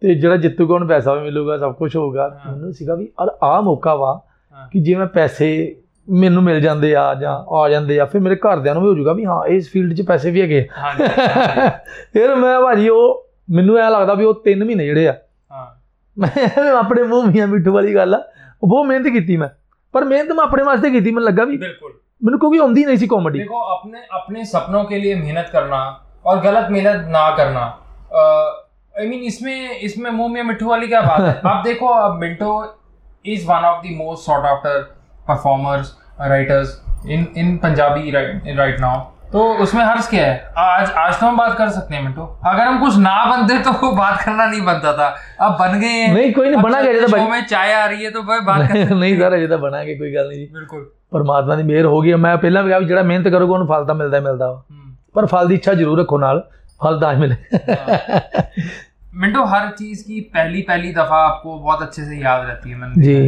ये पहली बार किसके साथ क्या किया था? ਪਹਿਲੀ ਵਾਰ ਕਿਸਕੇ ਸਾਥ ਕੀ ਕੀਤਾ था? ਮੈਂ ਐਕਚੁਅਲੀ ਇਮੋਸ਼ਨਲ ਆ ਭਾਜੀ ਬੇਸਿਕਲੀ ਤਾਂ ਹਨਾ ਮੈਨੂੰ ਮੈਨੂੰ ਮੈਂ ਤਾਂ ਦੱਸਿਆ ਮੈਂ ਬੋਟਨੀ ਕੀਤੀ ਆ ਮੈਨੂੰ ਪੇੜ ਪੌਦਿਆਂ ਨਾਲ ਬਹੁਤ ਪਿਆਰ ਆ ਮੈਂ ਉਹ ਇਨਸਾਨ ਆ ਮੈਨੂੰ ਸੈਮੀਨਾਰ ਵੀ ਕੀਤਾ ਤਾਂ ਮੈਨੂੰ ਕੋਈ ਹਾਂ ਉਹਨਾਂ ਦਾ ਸੈਮੀਨਾਰ ਸੀਗਾ ਪੇੜ ਪੌਦਿਆਂ ਤੇ ਸਾਰਾ ਕੁਝ ਮੈਂ ਵਰਲਡ এনवायरमेंट ਡੇ ਦਾ ਵਰਲਡ এনवायरमेंट ਡੇ ਔਰ ਇਹਨਾਂ ਨੇ ਬਹੁਤ ਅਜੀਜ਼ ਤੁਸੀਂ ਲੋਕ ਬਹੁਤ ਰਿਪਿਊਟਡ ਬੰਦੇ ਉਹਦੇ ਚ ਸੀਗੇ ਔਰ ਇੱਕ ਇੱਕ ਇਨਸਾਨ ਸੀਗੇ ਸ਼ਖਸ ਸੀਗੇ ਡਾਕਟਰ ਸਾਹਿਬ ਕੋਈ ਉਹਨਾਂ ਨੇ ਆਪਣੇ ਘਰ ਦੇ ਵਿੱਚ ਭਾਜੀ ਇੰਨੇ ਮੈਂ ਕਹਿੰਦਾ ਪੌਦੇ ਫੋਰੈਸਟ ਰਿਸਰਚ ਇੰਸਟੀਚਿਊਟ ਦੇਹਰਾਦੂਨ ਚ ਨਹੀਂ ਹੋਣੇ ਜਿੰਨੇ ਉਹ ਘਰ ਚ ਲਾ ਕੇ ਬੈਠੇ ਸੀ। ਪਰ ਬਹੁਤ ਸੋਹਣੀ ਗੱਲ ਸੀ। ਉਹ ਮੈਨੂੰ ਬੜਾ ਮਜ਼ਾ ਆਇਆ ਕਿਉਂਕਿ ਮੇਰਾ ਫੇਵਰਿਟ ਕੰਟੈਂਟ ਆ।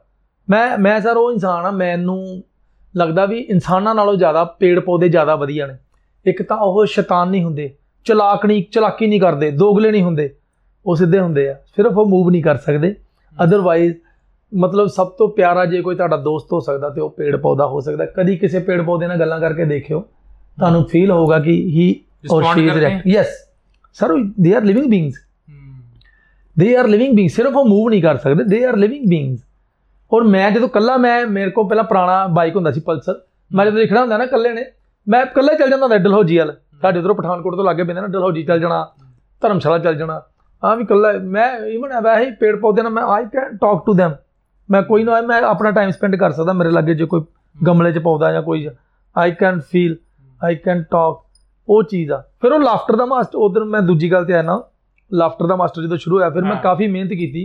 ਕਿਉਂਕਿ ਮੇਰੇ ਦਿਮਾਗ ਸੀਗਾ ਕਿ ਇਹ ਘਰਦਿਆਂ ਨੂੰ ਇਹ ਦੱਸਾਂ ਮੈਂ ਐਂਡ ਡਾਟ ਨਾਟ ਮੀਨ ਕਿ ਪੈਸੇ ਮਿਲਨੇ ਸੀ। ਮੈਨੂੰ ਸੀਗਾ ਪ੍ਰੂਵ ਕਰਨਾ ਜ਼ਰੂਰੀ ਆ।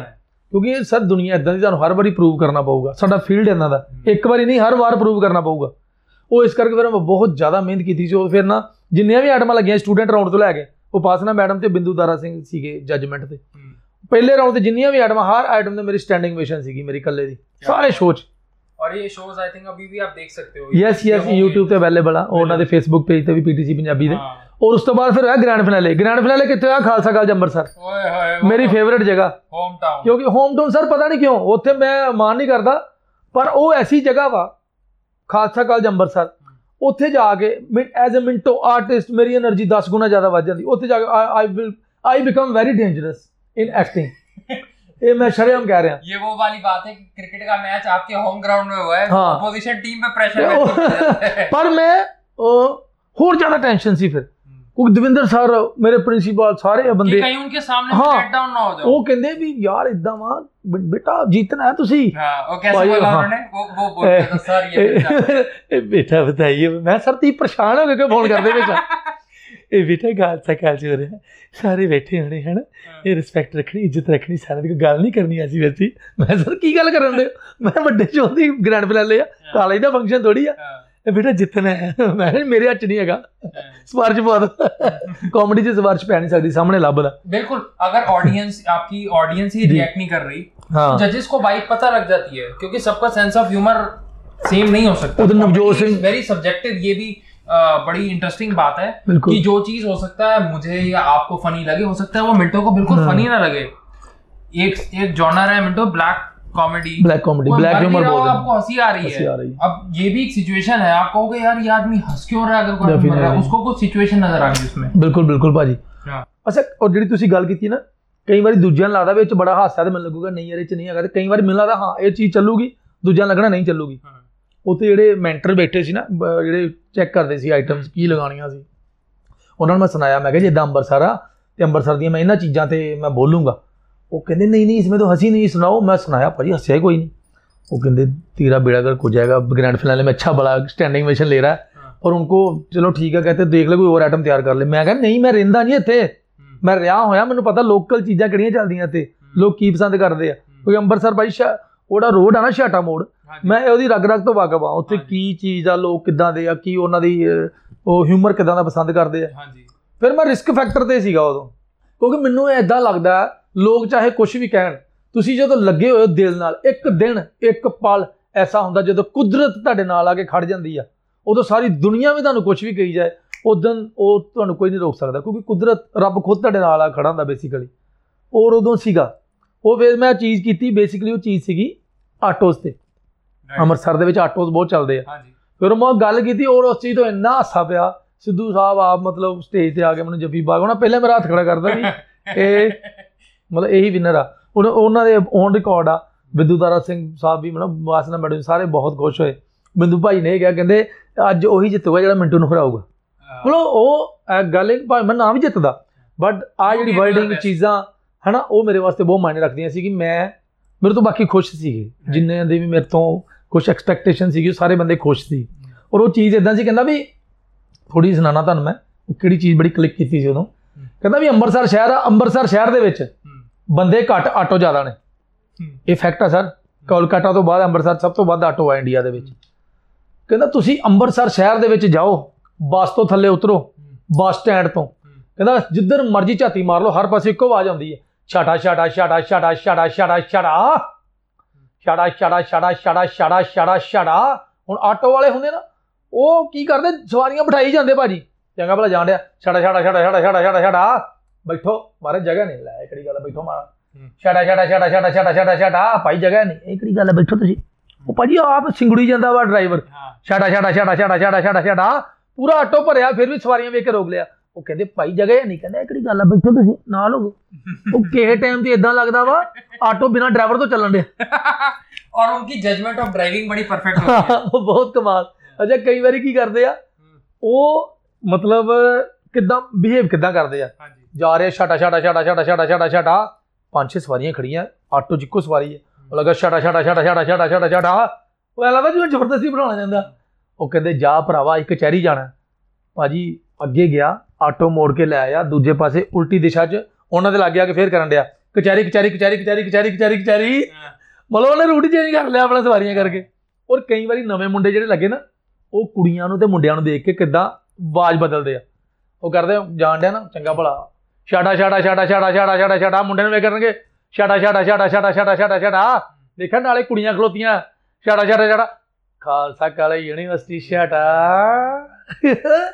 ਉਹ ਆਬਜ਼ਰਵੇਸ਼ਨ ਸੀਗੀ ਬੇਸਿਕਲੀ ਇੱਕ ਮੈਂ ਨਹੀਂ ਕਹੂੰਗਾ ਕਿ ਇਹ ਪੰਚ ਕਾਮੇਡੀ ਹੈ ਬਟ ਇਹ ਉਹ ਚੀਜ਼ ਸੀ ਜਿਹੜੀ ਹਰ ਬੰਦੇ ਨਾਲ ਰਿਲੇਟ ਕੀਤੀ ਆ ਅੰਮ੍ਰਿਤਸਰ ਐਸਾ ਸ਼ਹਿਰ ਆ ਹਰ ਕੋਈ ਗਿਆ ਉੱਥੇ ਹੈਨਾ ਤੇ ਉਹ ਕਿਉਂਕਿ ਹਿਸਟੋਰੀਕਲੀ ਬੜਾ ਫੇਮਸ ਆ ਰਿਲੀਜੀਅਸ ਪੱਖ ਤੋਂ ਵੀ ਤੇ ਉਹ ਤਾਂ ਕਰਕੇ ਉਹ ਇੰਨੀ ਕਿ ਜ਼ਿਆਦਾ ਚੀਜ਼ ਚੱਲੀ ਮੇਰੀਆਂ ਤਿੰਨ ਆਈਟਮਾਂ ਲਗਾਈ ਦੀਆਂ ਉਹ ਹਾਂਜੀ। Everything and I have won that show ਤੇ ਉਸ ਤੋਂ ਬਾਅਦ ਉਹ ਮੇਰੇ ਲਈ ਬਹੁਤ ਲੱਕੀ ਹੋਇਆ दो चीज़ें मिंटो की बात से मैं आप लोगों से साझा करना चाहूँगा पहली चीज़ ये कि मिंटो ने कहा कि उस दिन अ, पता नहीं मैं जीतता या ना जीतता पर लर्निंग इसमें ये है कि वेदर यू विन और you don't win but you have to give your best and I think that day Minto gave out everything he had and it was what his observations were coffee movies ਵੀ ਕੀਤੀਆਂ ਪੰਜਾਬੀ ਬਹੁਤ ਸੋਹਣੀਆਂ Canada ਦੀ flight ਯੁਵਰਾਜ ਹੰਸ ਤੇ ਹਾਂ। ਨਵਰਾਜ ਹੰਸ ਨਾਲ ਉਸ ਤੋਂ ਬਾਅਦ ਮੁੰਡਿਆਂ ਤੋਂ ਬਚ ਕੇ ਰਹੀ ਰੋਸ਼- ਅਹ ਜੱਸੀ ਗਿੱਲ ਤੇ ਰੋਸ਼ਨ ਪ੍ਰਿੰਸ ਨਾਲ हाँ ਉਸ ਤੋਂ ਬਾਅਦ ਦੰਗਲ ਡਾਕਟਰ ਕੀਤੀ ਰਵਿੰਦਰ ਗਰੇਵਾਲ ਨਾਲ हाँ, ਅਹ 15 ਲੱਖ ਕਦੋਂ ਆਊਗਾ ਅਭੀ ਲੇਟੈਸਟ ਉਹ ਕੀ ਥੀ हाँ, ਤੇ ਇਸ ਤੋਂ ਇਲਾਵਾ ਇੱਕ ਫਿਲਮ ਅਸੀਂ ਕੀਤੀ ਸੀ ਪੀਟੀਸੀ ਪੰਜਾਬੀ ਲਈ ਬੜੀ ਚੱਲੀ ਹਰ ਹਫ਼ਤੇ ਲਾਈ ਹੁੰਦੀ ਉਹਨਾਂ ਨੇ।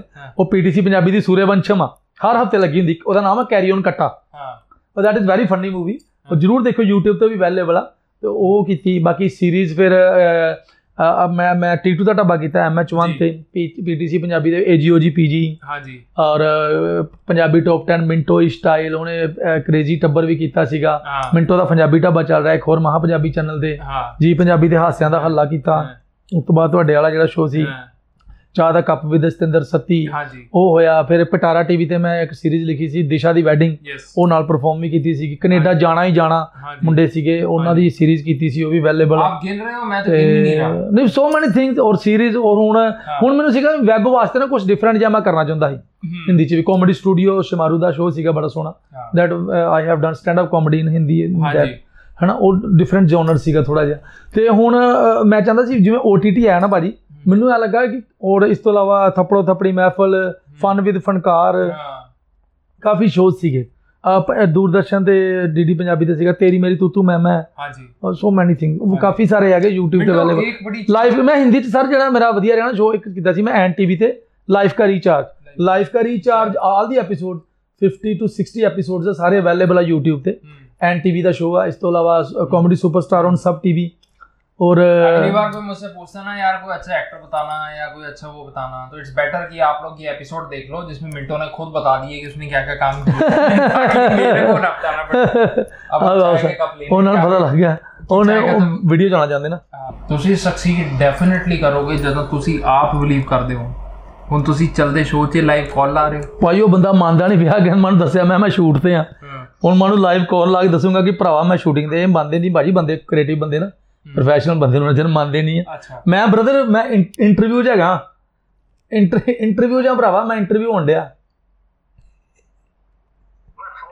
ਇਹ ਮੇਰਾ ਬਹੁਤ ਪਿਆਰਾ ਦੋਸਤ ਆ ਗੋਪਾਲ ਜਾ ਹੀ ਇਜ਼ ਅ ਰੋਜ਼ਾਨਾ ਸਪੋਕਸਮੈਨ ਤੇ ਇਹ ਬਹੁਤ ਸੋਹਣਾ ਕੰਮ ਕਰ ਰਹੇ ਨੇ। ਵੈਬ ਦਾ ਔਰ ਨਿਊਜ਼ ਦਾ ਬਹੁਤ ਸੋਹਣਾ ਕੰਮ ਸੰਭਿਆ ਹੋਇਆ ਇਹਨਾਂ ਨੇ।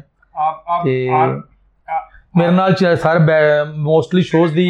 आरएफई अनप्लग की खासियत ये है कि चलते शो में भी लोग ऑनलाइन आ जाते हैं चलती कॉल लगाई जाती है। ए इंटरव्यू की खास गल यही है सर मतलब और गोपाल जी क्या हाल है? और मैं तो गोपाल भाजी आपका गोपाल जी कैमियो हो चुका हुआ है आप गोपाल झा। गोपाल झा जी आपका कैमियो हो चुका हुआ है आप देखो वी आर रिकॉर्डिंग यू तो बस ऑडियंस को हेलो कर दो ताकि आपको बख्श दिया जाए।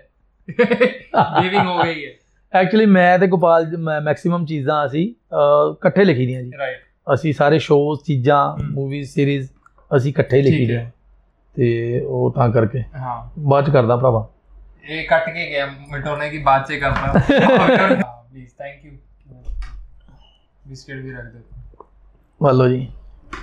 ਮਿਲਦਾ ਫਾਰਮੈਲਿਟੀ ਕੀਤੀ ਯਾਰ ਕਿ ਇਹਨਾਂ ਨੇ। ਕਿਉਂ? ਉਹ ਬਿਸਕਟ ਵੀ ਲਾਗੇ ਨਾਲ। बिस्किट नहीं नहीं मज़ाक करने हाँ। जी। आजकल ना यूट्यूब पे बहुत सारी स्टैंड अप कॉमेडीज देख रहे हैं जो ये कॉमेडी क्लब्स में चल रही है। हम्म। आपका आ, क्या थॉट है कि आ, जो वलगैरिटी है हम्म। या जो एक आ, जिसको हम थोड़ा सा इंग्लिश में कहते हैं इन अप्रोप्रिएट लैंग्वेज का इस्तेमाल करना हम्म। वो कितना आपको लगता है कि जरूरी है एक ऑडियंस बिल्ड करने के लिए ਸਰ ਇਹ ਨਾ ਪ੍ਰੋਬਲਮ ਆਰਟਿਸਟ ਦੀ ਨਹੀਂ ਆ ਪ੍ਰੋਬਲਮ ਲੋਕਾਂ ਦੀ ਆ ਹੁਣ YouTube ਆ ਮੰਨ ਲਓ YouTube ਆ ਵੈਬਸਾਈਟ ਆ ਉਹ ਚੱਲਦੀ ਵਿਊ ਦੇ ਤੌਰ ਤੇ ਜਿਹਦੇ ਜ਼ਿਆਦਾ ਵਿਊ ਆਉਂਦੇ ਆ ਹੁਣ ਕੋਈ ਬੰਦਾ ਵਾ ਜਿਹੜਾ ਜਿਹਦੇ ਜ਼ਿਆਦਾ ਵਿਊ ਆ ਰਹੇ ਆ ਕਿਸ ਚੀਜ਼ ਕਰਕੇ ਆ ਰਹੇ ਜਿਹੜੀ ਕੰਪਨੀ ਆ ਜਾਂ ਜਿਹੜੇ ਪ੍ਰੋਡਿਊਸਰ ਨੇ ਉਹ ਵਿਊ ਦੇਖਦੇ ਅੱਛਾ ਇਹਦੀ ਇਸ ਚੀਜ਼ ਦੇ ਜ਼ਿਆਦਾ ਵਿਊ ਆ ਰਹੇ ਇਹ ਇਹ ਬੰਦਾ ਜ਼ਿਆਦਾ ਹਿੱਟ ਆ ਇਹਨੂੰ ਜ਼ਿਆਦਾ ਪੈਸੇ ਦਿਓ ਤੇ ਮਸਲਾ ਪੈਸੇ ਦਾ ਹੈਗਾ ਸਰ ਮੈਂ ਇਹ ਨਹੀਂ ਕਹੂੰਗਾ ਕਿ ਮੈਂ ਸੋਸ਼ਲ ਸਰਵਿਸ ਕਰ ਰਿਹਾ ਕੋਈ ਜਾਂ ਮੈਂ ਸਮਾਜ ਸੇਵਾ ਕਰ ਰਿਹਾ। ਮੇਰਾ ਕੰਮ ਆ ਮੇਰੀ ਰੋਜ਼ੀ ਰੋਟੀ ਐ ਇਸ ਵੇਲੇ।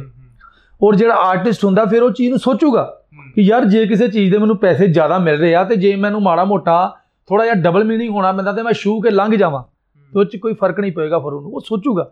ਇਹ ਪ੍ਰੋਬਲਮ ਤੁਹਾਡੇ ਸਿਸਟਮ ਦੀ ਆਲੇ ਦੁਆਲੇ ਲੋਕਾਂ ਦੀ ਜੋ ਪਸੰਦ ਕਰਨਗੇ ਜ਼ਿਆਦਾ ਇੱਕ ਫੰਡਾ ਵਾ। ਰਾਈਟ ਕਈ ਵਾਰੀ ਆਪਾਂ ਕਹਿ ਦਿੰਦੇ ਵਧੀਆ ਚੀਜ਼ ਵੀ ਪਸੰਦ ਕਰਦੇ ਲੋਕ ਡੈਫੀਨਿਟਲੀ ਕਰਦੇ ਆ। क्लीन कॉमेडी जिसको मतलब जो आई थिंक हम देख के बड़े हुए हैं ਹੂੰ आई थिंक ये ਪੰਜਾਬੀ 'ਚ ਮੇਰੀ ਵੀ ਮੈਕਸਿਮਮ ਕਾਮੇਡੀ ਕਲੀਨ ਕਾਮੇਡੀ ਆ ਮੈਂ ਕਦੀ ਵੀ ਪੰਜਾਬੀ 'ਚ ਕੁਝ ਵੀ ਇਦਾਂ ਦਾ ਨਹੀਂ ਹੈਗਾ ਕਿ ਜਿਹਦੇ 'ਚ ਮੈਂ ਬੈਠ ਕੇ ਕਿਸੇ ਨਾਲ ਦੇਖ ਨਾ ਪਾਵਾਂ ਹਿੰਦੀ 'ਚ ਮੈਨੂੰ ਤਾਂ ਲੱਗਦਾ ਵੀ ਕਿਆ- ਉਹ ਜਦੋਂ ਆਪਾਂ ਉਹਨਾਂ ਦੇ ਨਾਲ ਜੇ ਟੱਕਰਾ ਕਰਨਾ ਹੈ हाँ जी ਕਿਉਂ ਕੰਪੀਟੀਸ਼ਨ ਦਾ ਜ਼ਮਾਨਾ ਹੈ हाँ जी ਫਿਰ ਥੋੜਾ ਜਿਹਾ ਤੁਹਾਨੂੰ ਉਸ ਲੈਵਲ ਤੇ ਆ ਕੇ ਟੱਕਰਨਾ ਪਊਗਾ नहीं तो आपको लगता है कि ये प्रोड्यूसर्स की तरफ से या चैनल क्रिएटिव की तरफ से Yes. ये सजेशन आती है यस यस क्लब कॉमेडी में तो आएगी सर ਕਲੱਬ ਕਾਮੇਡੀ ਮੈਂ ਮੈਂ ਕਲੱਬ ਕਾਮੇਡੀ ਮੈਂ ਜ਼ਿਆਦਾ ਨਹੀਂ ਕਰਦਾ ਪਰ ਹੁਣ ਮੈਂ ਕਰੂੰਗਾ ਉਹਦਾ ਕਾਰਨ ਇਹ ਵੀ ਉਹ ਖੁਦ ਹੀ ਕਹਿੰਦੇ ਵੀ we need these kind of things ਅੱਛਾ ਫॉर ਵਿਊਅਰਸ਼ਿਪ ਹਾਂ ਫॉर ਵਿਊਅਰਸ਼ਿਪ ਕਿਉਂਕਿ ਵਿਊਅਰਸ਼ਿਪ ਜਿੰਨੀ ਜ਼ਿਆਦਾ ਉਹਨਾਂ ਨੂੰ ਪੈਸੇ ਹੁੰਦੇ ਆ ਫੰਡਾ ਦੇਖੋ ਨਾ ਜੋ ਸਾਰਾ ਮੂਵ ਕਰ ਰਿਹਾ ਪੈਸਾ ਉਹਦੇ ਅਕੋਰਡਿੰਗ ਹੀ ਦੁਨੀਆ ਮੂਵ ਕਰੇਗੀ। ਇਹ ਇੱਕ ਫੈਕਟਰ ਆ ਫੰਡਾ ਲੋਕੀ ਚਾਹੇ ਗੱਪਾਂ ਮਾਰ ਲੈਣ ਜਿੰਨੀਆਂ ਮਰਜ਼ੀ ਪਰ ਇਹ ਸਰ ਫੰਡਾ ਵਾ ਇਹ ਸਚਾਈ ਆ। ਤੇ ਆਟੋਮੈਟਿਕਲੀ ਜਿਸ ਤਰ੍ਹਾਂ ਉਹ ਮੂਵ ਕਰ ਰਿਹਾ ਉਦਾਂ ਹੀ ਸਿਸਟਮ ਮੂਵ ਕਰੂਗਾ। ਸਿਸਟਮ ਜਿੱਦਾਂ ਮੂਵ ਕਰੂਗਾ ਉਦਾਂ ਹੀ ਭਾਵੇਂ ਕੋਈ ਆਰਟਿਸਟ ਆ ਚਾਹੇ ਕੋਈ ਵੀ ਰਾਈਟਰ ਆ ਉਹਨੂੰ ਉਦਾਂ ਹੀ ਮੂਵ ਕਰਨਾ ਪਊਗਾ। ਪਰ ਹੁਣ ਮੈਂ ਵੈਬ ਦੇ ਆਉਣ ਕਰਕੇ ਨਾ ਮੈਨੂੰ ਇਹ ਲੱਗਦਾ ਕਰੋਨਾ ਕਾਲ ਦੇ ਵਿੱਚ ਮੈਨੂੰ ਲੱਗਦਾ ਪਤਾ ਨਹੀਂ ਕੰਮ ਖਰਾਬ ਹੋਇਆ। ਮੈਨੂੰ ਇਹ ਲੱਗਦਾ ਕ੍ਰੀਏਟਿਵ ਲੋਕਾਂ ਦਾ ਜ਼ਮਾਨਾ ਸ਼ੁਰੂ ਹੋ ਗਿਆ ਹੁਣ। ਕਿਉਂਕਿ ਵੈਬ ਤੇ OTT ਤੇ YouTube ਤੇ ਜਿੰਨੇ ਵੀ ਹੁਣ ਕਿਉਂਕਿ ਭਾਜੀ ਹੁਣ ਆ ਨੇ ਟੀਵੀ ਸਾਡੇ ਹੱਥ 'ਚ you can watch according to your interest ਤੁਸੀਂ ਕੀ ਦੇਖਣਾ ਚਾਹੁੰਦੇ? ਹੁਣ ਵੈਬ ਆ OTT ਆ, ਅਸੀਂ ਚੀਜ਼ਾਂ ਬਣਾਉਂਦੇ ਆ ਬਣਾ ਕੇ ਸੁੱਟਦੇ ਅਗਲੇ ਦਿਨ ਰਿਸਪੌਂਸ ਪਤਾ ਲੱਗ ਜਾਂਦਾ ਕੀ ਆ ਥੱਲੇ ਲੋਕੀ ਕਮੈਂਟ ਕਰਦੇ ਚਾਹੇ ਜਿੱਦਾਂ ਦੇ ਵੀ ਕਰਦੇ ਆ ਵੈਸੇ ਮਾੜੇ ਕਮੈਂਟ ਜ਼ਿਆਦਾ ਕਰਨੇ ਨਹੀਂ ਚਾਹੀਦੇ ਪਰ ਜਿੱਦਾਂ ਦੇ ਵੀ ਕਰਦੇ ਅਗਲੇ ਬੰਦੇ ਨੂੰ ਪਤਾ ਲੱਗ ਜਾਂਦਾ ਅੱਛਾ these kind of things are required माड़े कमेंट्स भी पढ़ते हो तो मन में क्या आता है ਕੁਝ ਵੀ ਨਹੀਂ ਇੰਜੋਏ ਕਰੋ ਐਜ਼ ਅ ਆਰਟਿਸਟ ਮੈਨੂੰ ਲੱਗਦਾ ਪਤਾ ਕੀ ਗੱਲ ਆ ਭਾਜੀ ਪ੍ਰੋਬਲਮ ਕੀ ਆ ਵੀ ਕਹਿਣਾ ਨਹੀਂ ਚਾਹੀਦਾ ਪਰ ਮੈਨੂੰ ਲੱਗਦਾ ਸੋਸ਼ਲ ਮੀਡੀਆ ਇੰਡੀਆ ਦੇ ਵਿੱਚ ਸਾਡੇ ਮਿਸਯੂਜ਼ ਜ਼ਿਆਦਾ ਹੁੰਦੀ ਹੈ ਫੇਸਬੁੱਕ ਹੋ ਗਿਆ YouTube ਹੋ ਗਿਆ ਇੱਥੇ ਦੇ ਇਹ ਹਿਸਾਬ ਆਇਆ ਵੀ ਬਾਂਦਰ ਦੇ ਹੱਥ 'ਚ ਡੱਬੀ ਦੇਤੀ ਤੀਲਾਂ ਦੀ ਉਹ ਜਗਲ ਜਲਾਈ ਜਾਂਦੇ ਜੰਗਲ ਠਾ ਠਾ ਅੱਗ ਲਾਈ ਜਾਂਦੇ। ਕਿਉਂਕਿ ਹਰ ਕਿਸੇ ਦਾ ਵੀ ਕੰਮ ਨਹੀਂ ਹੁੰਦਾ ਜੱਜਮੈਂਟ ਕਰਨਾ ਕਿਸੇ ਚੀਜ਼ ਨੂੰ। ਉਹ ਹਰ ਕਿਉਂਕਿ ਇੰਡੀਵਿਜੂਅਲ ਡਿਫਰੈਂਸ ਮੈਂ ਸਾਈਕੋਲੋਜੀ ਪੜ੍ਹੀ ਆ। ਇਹ ਕ੍ਰਿਟਿਕ ਜਿਹੜੇ ਬਣ ਜਾਂਦੇ ਨੇ। ਕ੍ਰਿਟਿਕਸ ਤਾਂ ਬਹੁਤ ਜ਼ਿਆਦਾ ਨੇ sir India need workers actually ਮੈਂ ਵਰਕਰ ਬਣਨਾ ਚਾਹੁੰਦਾ ਕਿਉਂਕਿ ਕੰਮ ਕਰਨ ਵਾਲੇ ਬਣੋ। ਭਾਜੀ ਇੱਕ ਬੰਦਾ ਕੰਮ ਕਰਨ ਵਾਲਾ ਬਣੋ। ਕ੍ਰਿਟਿਕਸ ਤਾਂ 90 ਬੈਠੇ ਵਾਲੇ ਦੁਆਲੇ ਤੁਹਾਡਾ ਕੰਮ ਨੂੰ ਦੱਸਣ ਵਾਸਤੇ ਵੀ ਤੂੰ ਆਹ ਚੰਗਾ ਨਹੀਂ ਕੀਤਾ ਤੂੰ ਉਹ ਚੰਗਾ ਨਹੀਂ ਕੀਤਾ। ਉਹਨਾਂ ਨੂੰ ਸੁਣੋ ਜ਼ਰੂਰ। ਕ੍ਰਿਟਿਕਸ ਨੂੰ ਜ਼ਰੂਰ ਸੁਣੋ। ਪਰ ਉਹਨਾਂ ਦੀ ਹਰ ਗੱਲ ਮੰਨਣੀ ਵੀ ਨਹੀਂ ਆ। ਸਾਰੀਆਂ ਝੂਠੀਆਂ ਵੀ ਨਹੀਂ। ਸੱਚੀਆਂ ਵੀ ਨਹੀਂ ਹੁੰਦੀਆਂ ਤੇ ਸਾਰੀਆਂ ਝੂਠੀਆਂ ਵੀ ਨਹੀਂ ਹੁੰਦੀਆਂ ਕਈ ਵਾਰੀ। ਉਹਨਾਂ ਦੀ ਹਰ ਗੱਲ ਮੰਨਣੀ ਉਹਨਾਂ ਦੀ ਗੱਲਾਂ ਸੁਣੋ ਚੀਜ਼ਾਂ ਦੇਖੋ ਆਪਣੇ ਹਿਸਾਬ ਨਾਲ ਫੇਰ ਚੱਲੋ। ਕਿਉਂਕਿ ਢੀਠ ਆਪਣੀ ਚੀਜ਼ਾਂ ਲੈ ਕੇ ਢੀਠ ਬਣੋ ਥੋੜੇ ਮੂਵ ਯੂ ਕਰੋ। Have to take your own stand at times. Sometimes ਤੁਸੀਂ ਕਿਹੜਾ ਰਸਤਾ ਚੁਣਿਆ ਹੈ ਇਹ ਤੁਹਾਨੂੰ ਪਤਾ ਹੈ। ਕਦੀ ਕਦੀ ਮੰਜ਼ਿਲ ਤੁਹਾਨੂੰ ਨਜ਼ਰ ਆ ਰਹੀ ਹੁੰਦੀ ਹੈ ਕਿਸੇ ਹੋਰ ਨੂੰ ਨਹੀਂ ਤੁਹਾਡੀ ਮੰਜ਼ਿਲ ਨਜ਼ਰ ਆ ਰਹੀ ਹੁੰਦੀ। ਤੁਹਾਡੇ ਆਲੇ ਦੁਆਲੇ ਤੁਹਾਨੂੰ ਆਪ ਆਪਣੇ ਬੰਦੇ ਚੂਜ਼ ਕਰਨੇ ਪੈਂਦੇ ਕਿ ਹਾਂ ਠੀਕ ਹੈ। And it happens with me also कि जब भी whenever I am writing a film Minto knows it Minto knows it कि जब भी मैं एक फिल्म लिखता हूँ and sometimes I get stuck I call him मैंने सेड मिंटो यहाँ इस पॉइंट में स्टक हूँ तो आप जिनको ट्रस्ट करते हैं ना कि जो आपको वो सही ओपिनियन देंगे सही सजेशन देंगे आप उन्हीं से ही अपनी दिल के करीब की बातें कर सकते हो और स्क्रिप्ट तो आपका बेबी होता है ਸਮਥਿੰਗ ਮੇਰਾ ਵੀ ਮਨ ਕਰਦਾ ਕਿ ਕਾਮੇਡੀ ਦੇ ਵਿੱਚ ਵੀ ਹਿਊਮਰ ਦੇ ਵਿੱਚ ਵੀ ਇਸ ਤੋਂ ਇਲਾਵਾ ਵੀ ਸੀਰੀਅਸ ਵੀ ਕਿਉਂਕਿ ਮੈਂ ਥੀਏਟਰ ਬਹੁਤ ਕੀਤਾ ਹੈ ਮੈਨੂੰ ਹਾਂਜੀ। ਮਜ਼ਾ ਆਉਂਦਾ ਉਹ ਚੀਜ਼ਾਂ ਕਰਨ 'ਚ ਮੈਂ ਉਸ ਤਰ੍ਹਾਂ ਦੀ ਚੀਜ਼ਾਂ ਵੀ ਕਰਨਾ ਚਾਹੁੰਦਾ ਉਹ ਕਰ ਵੀ ਰਿਹਾ। ਜਸਰਾਜ ਸਿੰਘ ਭੱਟੀ ਮਰਹੂਮ ਜਸਪਾਲ ਭੱਟੀ ਜੀ ਦੇ ਬੇਟੇ। ਡਾਇਰੈਕਸ਼ਨ ਦੇ ਵਿੱਚ ਮੈਨੂੰ ਤੁਸੀਂ ਬੜੇ ਵਧੀਆ ਲੱਗੇ ਇੱਕ ਤਾਂ। ਉਹ ਜਸਵੀ ਸ਼ਰਮਾ ਜੀ। ਔਰ ਦੂਸਰਾ ਮੈਂ ਜਸਰਾਜ ਸਿੰਘ ਭੱਟੀ ਸਾਹਿਬ ਨਾਲ ਹੁਣ ਫਿਲਮ ਕੀਤੀ ਸੀ ਕੁਆਰੰਟੀਨ ਦਾ ਸ਼ੌਕੀਨ। ਪੀਟੀਸੀ ਬਾਕਸ ਆਫਿਸ ਤੇ ਆਉਣੀ ਹੈ। ਉਹ ਕੁ- ਉਹ ਉਹ ਐਜ਼ ਅ ਡਾਇਰੈਕਟਰ ਜਿਵੇਂ ਤੁਸੀਂ ਟੈਕਨੀਕਲੀ ਬਹੁਤ ਸਟਰੋਂਗ ਹੋ ਇਹੀ ਡਾਇਰੈਕਟਰ ਚਾਹੀਦੇ ਨੇ ਉਹ as a director he is a typical cantt director ਦੇਖਿਆ ਮੈਂ ਫਿਲਮ ਮੇਕਿੰਗ ਦੇ ਵਿੱਚ। ਕਿ ਕਿਸ ਤਰ੍ਹਾਂ ਚੀਜ਼ਾਂ ਹੁੰਦੀਆਂ ਕਿਉਂਕਿ ਮੇਰੀ ਹਮੇਸ਼ਾ ਉਸ ਬੰਦੇ ਨਾਲ ਬਹੁਤ ਬੰਦੀ ਜਿਹੜਾ ਇੱਕ ਤੇ ਮਿਹਨਤੀ ਹੋਵੇ ਦੂਜਾ ਕ੍ਰੀਏਟਿਵ ਹੋਵੇ ਦੂਜਾ ਆਪਣੇ ਕੰਮ 'ਚ ਮਾਸਟਰ ਹੋਵੇ ਕਿਉਂਕਿ ਮੈਂ ਸੁਣਦਾ ਆਈ ਐਮ ਲਿਸਨਰ ਮੈਨੂੰ ਮਜ਼ਾ ਆਉਂਦਾ ਮੈਨੂੰ ਵਧੀਆ ਲੱਗਦਾ ਕੋਈ ਮੈਨੂੰ ਕਮਾਂਡ ਕਰਕੇ ਵਧੀਆ ਚੀਜ਼ਾਂ ਦੱਸੇ ਮੈਂ ਉਹ ਮੇਰੇ ਕੋਲ ਭਾਵੇਂ ਕੋਈ 10 ਵਾਰੀ ਕਰਵਾਊਗਾ ਮੈਂ ਕਰ ਦੇਣੀ ਆ मैं मिंटो के बारे में ना आप सब लोगों को एक बहुत अच्छी बात बताना चाहता हूँ ये मेरी ही अपनी पर्सनल ओपिनियन है और मैं I don't shy away from sharing it Minto को मैं सुबह सात बजे फ़ोन कर दूँ या आ, सुबह नौ बजे कर दूँ, दस बजे, तीन बजे, चार बजे। मतलब उन दिनों में जब मिंटो कोई शो नहीं कर रहे होते I mean he is available and I think हम लोग जब प्रोजेक्ट पे साथ काम कर रहे थे, मैंने कभी नहीं सुना, पाजी, ये नहीं हो सकता। ही सेड नो प्रॉब्लम भाजी मेरे साथ ही मिंटो इंग्लिश में बात करते हैं बहुत ज़्यादा। वरना मिंटो मिंटो ने मुझे बैठते ही कहा कि भाजी ये शो पंजाबी में पूछा ਇਹ ਸ਼ੋ ਇੰਗਲਿਸ਼ 'ਚ ਕਰਨਾ ਹੈ ਹਿੰਦੀ 'ਚ ਕਰਨਾ ਪੰਜਾਬੀ 'ਚ मैंने कहा जो भी साडा नेचुरल फ्लो रहेगा ਅਸੀਂ ਉਹਦੇ 'ਚ ਕਰਾਂਗੇ मिंटो को मैं किसी टाइम आठ बजे फोन मिंटो ये सीन चेंज करना है मिंटो ये डायलॉग अप्रोप्रिएट नहीं है मिंटो आज ये मूड नहीं है आज मुझे एलिमेंट मिल गया है मिंटो ये रिसर्च दोबारा करनी है नो प्रॉब्लम भाजी नो प्रॉब्लम भाजी ਭਾਜੀ ਕਰ ਦਾਂਗੇ ਭਾਜੀ ਤੁਸੀਂ ਤਿਆਰੀ ਰੱਖੋ ਭਾਜੀ ਹੋ ਜਾਏਗਾ ਆਈ ਹੈਵ ਨੈਵਰ ਸੀਨ ਸੱਚ ਅ ਗੋ ਗੋ ਗੈਟਰ ਗੋ ਹੈਡ एटीट्यूड ever मतलब जो एक एनर्जी एनर्जी इज़ अ बहुत छोटा शब्द है मैं कहूँगा आपके लिए। जी। पर जो आपका है ना कि कोई सिचुएशन आ जाए कोई नहीं भाजी मिनटो आता है फटाफट बड़ा तेज आप देखो ना एनर्जी कितनी है। फटाफट फटाफट फटाफट बोलते हैं। भाजी ये नहीं कर देंगे ये कर देंगे ये कर देंगे। मैं कहूँगा मिनटो ये करना है ये मुझे चाहिए। फिर Minto creates that thought and it puts into the funnel वो जो दिशा में जो डायरेक्शन में जो चीज़ चाहिए वो डालना वो समझना बहुत अच्छे से करते हैं सर एक्चुअली ਕੀ ਹੁੰਦਾ ਉਹ ਕੀ એનર્ਜੀ ਟ੍ਰਾਂਸਫਰ ਬੇਸਿਕਲੀ ਕੀ ਆ ਸਾਹਮਣੇ ਵਾਲਾ ਬੰਦਾ ਕੌਣ ਆ ਇਹ ਵੀ ਮਾਇਨੇ ਰੱਖਦੀ ਚੀਜ਼ ਕਿਉਂਕਿ ਜਦੋਂ ਤੁਸੀਂ ਆਪਣੀ ਚੀਜ਼ ਤੇ ਇੰਨੀ ਮਿਹਨਤ ਕਰ ਰਹੇ ਹੋ ਯੂ ਆਰ ਅ ਡਾਇਰੈਕਟਰ ਮੈਂ ਕੋਈ ਚੀਜ਼ ਲਿਖ ਰਿਹਾ ਜਾਂ ਵਿੱਚ ਪਰਫਾਰਮ ਕਰ ਰਿਹਾ ਤੇ ਤੁਸੀਂ ਇੰਨਾ ਦਿਮਾਗ ਲਗਾ ਰਹੇ ਹੋ ਹਾਲਾਂਕਿ ਤੁਸੀਂ ਬਿਹਾਈਂਡ ਦਾ ਕੈਮਰਾ ਰਹਿਣਾ ਡਾਇਰੈਕਟਰ ਦਾ ਨਜ਼ਰ ਨਹੀਂ ਨਾ ਆਉਂਦੇ ਸਾਹਮਣੇ ਲੋਕਾਂ ਨੂੰ ਕਈ ਵਾਰੀ ਪਤਾ ਵੀ ਨਹੀਂ ਹੁੰਦਾ ਯਾਰ ਇਹ ਚੀਜ਼ ਇਸ ਬੰਦੇ ਨੇ ਡਾਇਰੈਕਟ ਕੀਤੀ ਆ ਹੈਨਾ ਤੇ ਜੇ ਉਹ ਬੰਦਾ ਮੈਨੂੰ ਇੰਨਾ ਜ਼ੋਰ ਲਾਉਣ ਵਾਲਾ ਲੱਭ ਜੇ ਤੇ ਮੈਂ ਤੇ ਸਕਰੀਨ ਤੇ ਆਣਾ ਮੇਰਾ ਤੇ ਨਾ ਵੱਜਣਾ ਲਿਖਣ ਚ ਵੀ ਕਰਨ ਚ ਵੀ। ਤੇ ਮੇਰਾ ਫਿਰ એનર્ਜੀ ਮੇਰੀ 10 ਗੁਣਾ ਵੱਜ ਜਾਂਦੀ ਕਿ ਯਾਰ ਇਹ ਬੰਦਾ ਬੇਸਿਕਲੀ ਆਪਣੇ ਵਾਸਤੇ ਥੋੜੀ ਮੇਰੇ ਵਾਸਤੇ ਹੀ ਸੋਚ ਰਿਹਾ। ਯੈਸ ਉਹ ਮੈਨੂੰ ਐ ਲੱਗਣਾ ਫੀਲ ਹੋ ਜਾਂਦਾ। ਮੈਨੂੰ ਫਿਰ ਮੈਂ 10 ਗੁਣਾ ਜ਼ਿਆਦਾ એનર્ਜੀ ਲਾਉਣੀ ਸ਼ੁਰੂ ਕਰ ਦਿੰਦਾ ਉਸ ਚੀਜ਼ ਹੁਣ ਜਿਵੇਂ ਕਈ ਥਾਵਾਂ ਤੇ ਨਾ ਤੁਹਾਡਾ ਵੈਸੇ ਬਹੁਤ ਪਿਆਰ ਹੁੰਦਾ। ਕਈ ਲੋਕ ਬੜੇ ਪਿਆਰੇ ਮਿਲ ਜਾਂਦੇ ਆ। ਹੁਣ ਇੱਥੇ ਵਾਈਜ਼ ਸਟੂਡੀਓ ਇੱਥੇ ਗੁਰਬੀਰ ਸਿੰਘ ਸੰਧੂ ਭਾਜੀ ਨੇ। ਮਤਲਬ ਕਹ ਲੋ ਵੀ ਸ਼ਾਇਦ ਜੇ ਮੇਰਾ ਕੋਈ ਭਰਾ ਹੈ ਨਹੀਂ ਆ ਜੇ ਕੋਈ ਹੁੰਦਾ ਤੇ ਉਹ ਵੀ ਇੰਨਾ ਵਧੀਆ ਨਹੀਂ ਸੀ ਹੋਣਾ ਜਿੰਨਾ ਭਾਜੀ ਮੈਨੂੰ ਮਤਲਬ क्या बात ਪਿਆਰ ਆ ਮੇਰਾ ਉਹਨਾਂ ਦੇ ਨਾਲ ਹੈਨਾ ਆਪਣੇ ਛੋਟੇ ਭਰਾਵਾਂ ਵਾਂਗ ਬਹੁਤ ਵਧੀਆ ਡੀਲ ਕਰਦੇ ਆ ਤੇ ਉਹਨਾਂ ਦਾ ਸਟੂਡੀਓ ਵਾਈਜ਼ ਸਟੂਡੀਓ ਹੈ ਵਾਈਜ਼ 뮤직 ਹੈ ਹੁਣ ਉਹਨਾਂ ਦਾ ਵਾਈਜ਼ ਐਂਟਰਟੇਨਮੈਂਟ ਆ ਮੈਨੂੰ ਕਹਿੰਦੇ ਤੂੰ ਸਮਥਿੰਗ ਜੇ ਡਿਫਰੈਂਟ ਕਰਨਾ ਚਾਹੁੰਦਾ ਤੂੰ ਕਰ I have everything you can do ਤੇ ਮੈਂ ਫਿਰ ਇੱਥੇ ਮਿੰਟੋਇਜ਼ਮ ਸ਼ੁਰੂ ਕੀਤਾ ਇੱਕ ਵੈਬ ਤੇ ਸ਼ੋਅ ਹੈ yes silent show comic show ਹੈ ਹਿਊਮਰ ਬਟ ਉਹਦਾ ਮੈਂ ਐਦਾਂ ਦਾ ਬਣਾਇਆ ਕਿ ਮੋਸਟਲੀ ਸਾਇਲੈਂਸ ਆ ਇੰਗਲਿਸ਼ ਹਿੰਦੀ ਪੰਜਾਬੀ ਐਵਰੀਥਿੰਗ ਕਿ ਜੇ ਹਰ ਕਿਸੇ ਨੂੰ ਸਮਝ ਲੱਗੇ। ਦੈਟ ਇਜ਼ ਮੈਨੂੰ ਲੱਗਦਾ ਵੀ ਹੁਣ ਵਰਲਡ ਲੈਵਲ ਤੇ ਚੀਜ਼ਾਂ ਬਣਾਉਂਦਾ ਪਹਿਲਾਂ ਵੀ ਤੁਹਾਡੀ ਚੀਜ਼ ਹਰ ਕੋਈ ਦੇਖ ਸਕੇ ਸੁਣ ਸਕੇ। ਹੁਣ ਇਹਨਾਂ ਨਾਲ ਮੂਵੀ ਵੀ ਕੀਤੀ ਸੀ ਸਾਗ। ਉਹ ਵੀ ਬੜੀ ਸੀਰੀਅਸ ਮੂਵੀ ਆ। ਉਹ ਚ ਮੈਂ ਬੜੇ ਚਵਲ ਇਨਸਾਨ ਦਾ ਕੈਰੈਕਟਰ ਕੀਤਾ। ਤੇ ਉਹ ਮੈਨੂੰ ਮਜ਼ਾ ਆਇਆ। ਕਿਉਂਕਿ ਮੈਨੂੰ ਮੈਨੂੰ ਮੈਨੂੰ ਆਪਣੇ ਅੰਦਰ ਚ ਲੱਗਾ ਮੈਂ ਐਜ਼ ਅ ਹਿਊਮਰ ਚ ਵੀ ਕੁਝ ਡਿਫਰੈਂਟ ਕਰਾਂ ਹੁਣ एवरी टाइम यू ते- want to do something different ਹਾਂਜੀ ਹਾਂਜੀ ਭਾਜੀ ਮਜ਼ਾ ਆ ਰਿਹਾ ਹੁਣ इट्स अपना पिछले जो का काम नहीं कर सकते ਜੀ ਜੀ ਜੀ मतलब एक बार ये मेरे साथ भी होता है कि जैसे कोई जॉनर या कोई फिल्म वर्क कर जाती है हम्म। है ना जैसे चौरासी जब ओपन हुई आपने ਚੁਰਾਸੀ film ਬਹੁਤ पढ़ी, ਸੋਹਣੀ ਸੀ ठीक है तो कमाल जब उसका वर्ल्ड प्रीमियर हुआ तो सारे लोग आके कहते भाई साहब एक और बनाओ एक और बनाओ आई सेड कि नहीं यार ਸਮਥਿੰਗ ये ਡਿਫਰੈਂਟ हो ਕਰਨਾ चुका है ਆਈ ਮੀਨ ਐਡਮਿਟਡ ਐਡਮਿਟਡ ਬਹੁਤ ਭਾਈ ਦੀ ਕਮਾਲ ਦੀ ਫਿਲਮ ਆ ਐਡਮਿਟਡ ਜਰੂਰ ਪਲੀਜ਼ ਰੋਲਿੰਗ ਫਰੇਮਸ ਤੇ ਜਾ ਕੇ ਜਰੂਰ ਦੇਖਿਓ। ਬਾ ਕਮਾਲ ਮੂਵੀ ਬਣਾਈ ਔਰ 50 ਤੋਂ ਅਬਵ ਇੰਟਰਨੈਸ਼ਨਲ ਅਵਾਰਡ ਮਿਲ ਚੁੱਕੇ ਉਸ ਫਿਲਮ ਨੂੰ ਔਰ ਸਪੈਸ਼ਲੀ ਕੀ ਹੈ ਟਰਾਂਸਜੈਂਡਰਸ ਦੇ ਉੱਤੇ ਸਭ ਤੋਂ ਵਧੀਆ ਕੋਈ ਪ੍ਰੈਜੈਂਟੇਸ਼ਨ ਕੀਤੀ ਆ ਤੇ ਉਹ ਐਡਮਿਟਡ ਮੂਵੀ ਨੇ ਕੀਤੀ ਆ।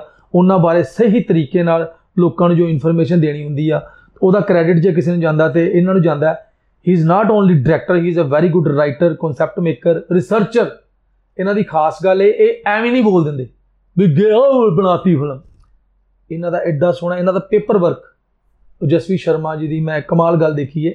ਨਾਰਥ ਇੰਡੀਆ ਦੇ ਵਿੱਚ ਮੈਨੂੰ ਲੱਗਦਾ ਵੀ ਪੇਪਰ ਵਰਕ ਇਸ ਬੰਦੇ ਤੋਂ ਉੱਤੇ ਕਿਸੇ ਦਾ ਨਹੀਂ ਹੋ ਸਕਦਾ। ਜਿੰਨੀ ਇਹ ਪੇਪਰ ਤੇ ਫਿਲਮ ਪਹਿਲਾਂ ਹੀ ਤੁਹਾਨੂੰ ਪਤਾ ਹੋਊਗਾ ਇੱਕ ਇੱਕ ਚੀਜ਼ ਦਾ ਵੀ what he has to do on next day ਉਹ ਬਹੁਤ ਸਰ ਤੁਹਾਡੀ ਕਮਾਲ ਦੀ ਗੱਲ ਆ। ਔਰ ਉਹਦੇ ਕਰਕੇ ਹੀ ਚੀਜ਼ਾਂ ਸ਼ਾਇਦ ਮੈਨੂੰ ਲੱਗਦਾ ਵਧੀਆ ਵੀ ਬਣਦੀਆਂ।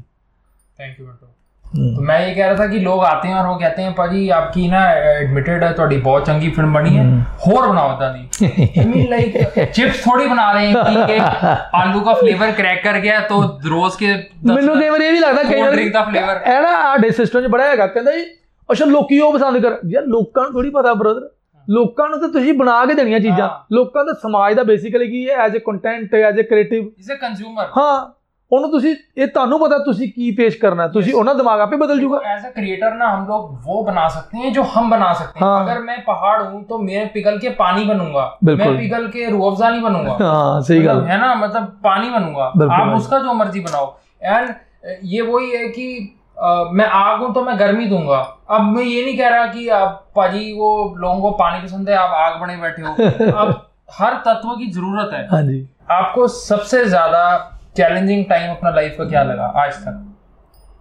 ਚੈਲੰਜਿੰਗ ਟਾਈਮ ਨਾ ਮੈਂ ਬਹੁਤ ਹੈਬਿਚੁਅਲੀ ਇੱਕ ਤੇ ਮੈਂ ਪੜ੍ਹਾਈ ਨਹੀਂ ਕੀਤੀ ਹੋਈ ਮੈਂ ਬੁੱਕਸ ਬਹੁਤ ਰੀਡ ਕਰਦਾ ਔਰ ਔਰ ਆਪਣੇ ਸਬਜੈਕਟ ਦੇ ਤੇ ਚਲੋ ਮੈਂ ਬਹੁਤ ਜ਼ਿਆਦਾ ਕਿਉਂਕਿ ਬੋਟਨੀ ਐਮਐਸਸੀ ਬੋਟਨੀ ਭਾਜੀ ਬਹੁਤ ਜ਼ਿਆਦਾ ਪੜ੍ਹਨਾ ਪੈਂਦਾ ਪੇਪਰ ਵਰਕ ਬਹੁਤ ਜ਼ਿਆਦਾ ਹੁੰਦਾ ਉਸ ਤੋਂ ਬਾਅਦ ਐਮਐਡ ਦੇ ਵਿੱਚ ਵੀ ਮੈਂ ਸਾਈਕੋਲੋਜੀ ਬਹੁਤ ਪੜ੍ਹੀ ਹੋਈ ਹੈ ਤੇ ਮੈਂ ਚੀਜ਼ਾਂ ਨੂੰ ਉਦਾਂ ਸੋਚਦਾ ਮੈਂ ਮੈਂ ਸਹਿਣ ਸ਼ਕਤੀ ਸਭ ਤੋਂ ਪਹਿਲਾਂ ਬਹੁਤ ਜ਼ਰੂਰੀ ਸਰ ਜਿੱਦਨ ਤੁਹਾਡੇ 'ਚ ਉਹ ਆ ਗਈ ਨਾ ਕਾਮਨੈਸ ਕੂਲਨੈਸ ਚੀਜ਼ਾਂ ਨੂੰ ਸਮਝਣ ਦੀ ਕਿਉਂਕਿ ਇੱਕ ਟਾਈਮ ਹੁੰਦਾ ਜੇ ਤੁਸੀਂ ਉਹਨੂੰ ਲੰਘਾ ਲਓ ਨਾ ਉਸ ਤੋਂ ਬਾਅਦ ਵਧੀਆ ਟਾਈਮ ਤੇ ਆਣਾ ਹੀ ਆਣਾ ਵਾ। ਨੋ ਡਾਊਟ ਹੁੰਦਾ ਵਾ ਟਾਈਮ ਬਟ ਮੈਂ ਐਕਸਪੀਰੀਅੰਸ ਕਰਦਾ ਫਿਰ ਮੈਂ ਸਾਈਕੋਲੋਜੀ ਜਿਹੜੀਆਂ ਚੀਜ਼ਾਂ ਰੀਡ ਕੀਤੀਆਂ ਮੈਂ ਅਪਲਾਈ ਕਰਦਾ ਆਪਣੇ ਤੇ ਹੀ ਖੁਦ ਹੀ। ਔਰ ਉਹ ਸਹੀ ਹੋ ਜਾਂਦਾ ਫਿਰ। ਉਹ ਮੈਂ ਕੰਫਰਟ ਲੈਵਲ 'ਚ ਆ ਜਾਣਾ ਲੈ ਆਉਣਾ ਆਪਣੇ ਆਪ ਨੂੰ ਕਿਸੇ ਤਰ੍ਹਾਂ। ਪਰੇਸ਼ਾਨੀ ਹੁੰਦੀ ਆ ਆ- ਮੈਂ ਵੀ ਇਨਸਾਨ ਆ। ਵੱਧ ਤੋਂ ਵੱਧ ਸਮਥਿੰਗ ਨਿਊ ਚੀਜ਼ਾਂ ਕਰਨਾ ਚਾਹੁੰਦੇ ਹਾਂ। ਨਾ ਕਿ ਹੁਣ ਐਵਰੇਜ ਆਪਾਂ ਜੇ ਏਜ ਲਾਈਏ ਇਨਸਾਨ ਦੀ ਹੈ ਨਾ ਉਹੀ ਕਿ 70 ਤੋਂ 80 ਦੇ ਵਿੱਚ ਆ ਅੱਜ ਕੱਲ ਦੀ ਜਨਰੇਸ਼ਨ ਦੀ। ਪਿਛਲੀ ਜਨਰੇਸ਼ਨ 100 ਟੱਪਦੀ ਵੀ ਆ ਸਾਡੇ ਵਾਲੀ ਜਨਰੇਸ਼ਨ 70 ਤੋਂ 70 ਦੇ ਲੱਗੇ 75 80 ਉਹ ਪਤਾ ਨਹੀਂ ਇੰਨੀ ਕਿ ਵੀ ਜਾਣੀ ਕਿਣੀ ਤੇ ਉਹ ਟਾਈਮ ਮੈਨੂੰ ਲੱਗਦਾ ਕਿ ਪੋਜ਼ਿਟਿਵਲੀ ਕੰਜ਼ਿਊਮ ਕਰਨਾ ਚਾਹੀਦਾ ਵਾ। ਕਿ ਇੱਕ ਅਸੀਂ ਕਹਾਵਤ ਸੁਣੀ ਨਾ ਸੱਚੀ ਗੱਲ ਵੀ ਆ ਰਿਲੀਜੀਅਸ ਪੁਆਇੰਟ ਆਫ View ਤੋਂ ਕਿ 84 ਲੱਖ ਜੂਨਾਂ ਤੋਂ ਬਾਅਦ ਇਨਸਾਨੀ ਜਾਮਾ ਮਿਲਦਾ। ਰਾਈਟ ਤੇ ਜੇ 84 ਲੱਖ ਜੂਨਾਂ ਤੋਂ ਬਾਅਦ ਇਨਸਾਨੀ ਜਾਮਾ ਮਿਲਿਆ ਇੰਨੇ ਸਾਲ ਦਾ ਉਹਨੂੰ ਯੂਜ਼ ਕਰ ਲਓ। ਯੂਜ਼ਲੈਸ ਤੇ ਨਾ ਕਰੋ।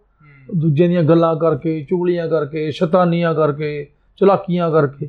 ਵੇਸਟੇਜ ਆਫ ਟਾਈਮ ਆ। ਨਹੀਂ ਬਟ ਵੇਸਟੇਜ ਆਫ ਮਾਈਂਡ ਆ। ਲੋਕਾਂ ਨੂੰ ਕੀ ਮਿਲਦਾ? ਉਹਨੂੰ ਮੈਂ ਕਹਿੰਦਾ ਸੈਡਿਸਟਿਕ ਪਲੇਜ਼ਰ ਕੀ ਮਿਲਦਾ ਲੋਕਾਂ ਦੀ ਚੁਗਲੀਆਂ ਕਰਕੇ ਇਹ ਕਰਕੇ ਇੱਧਰ ਉੱਧਰ ਦੀਆਂ ਗੱਲਾਂ ਕਰਕੇ?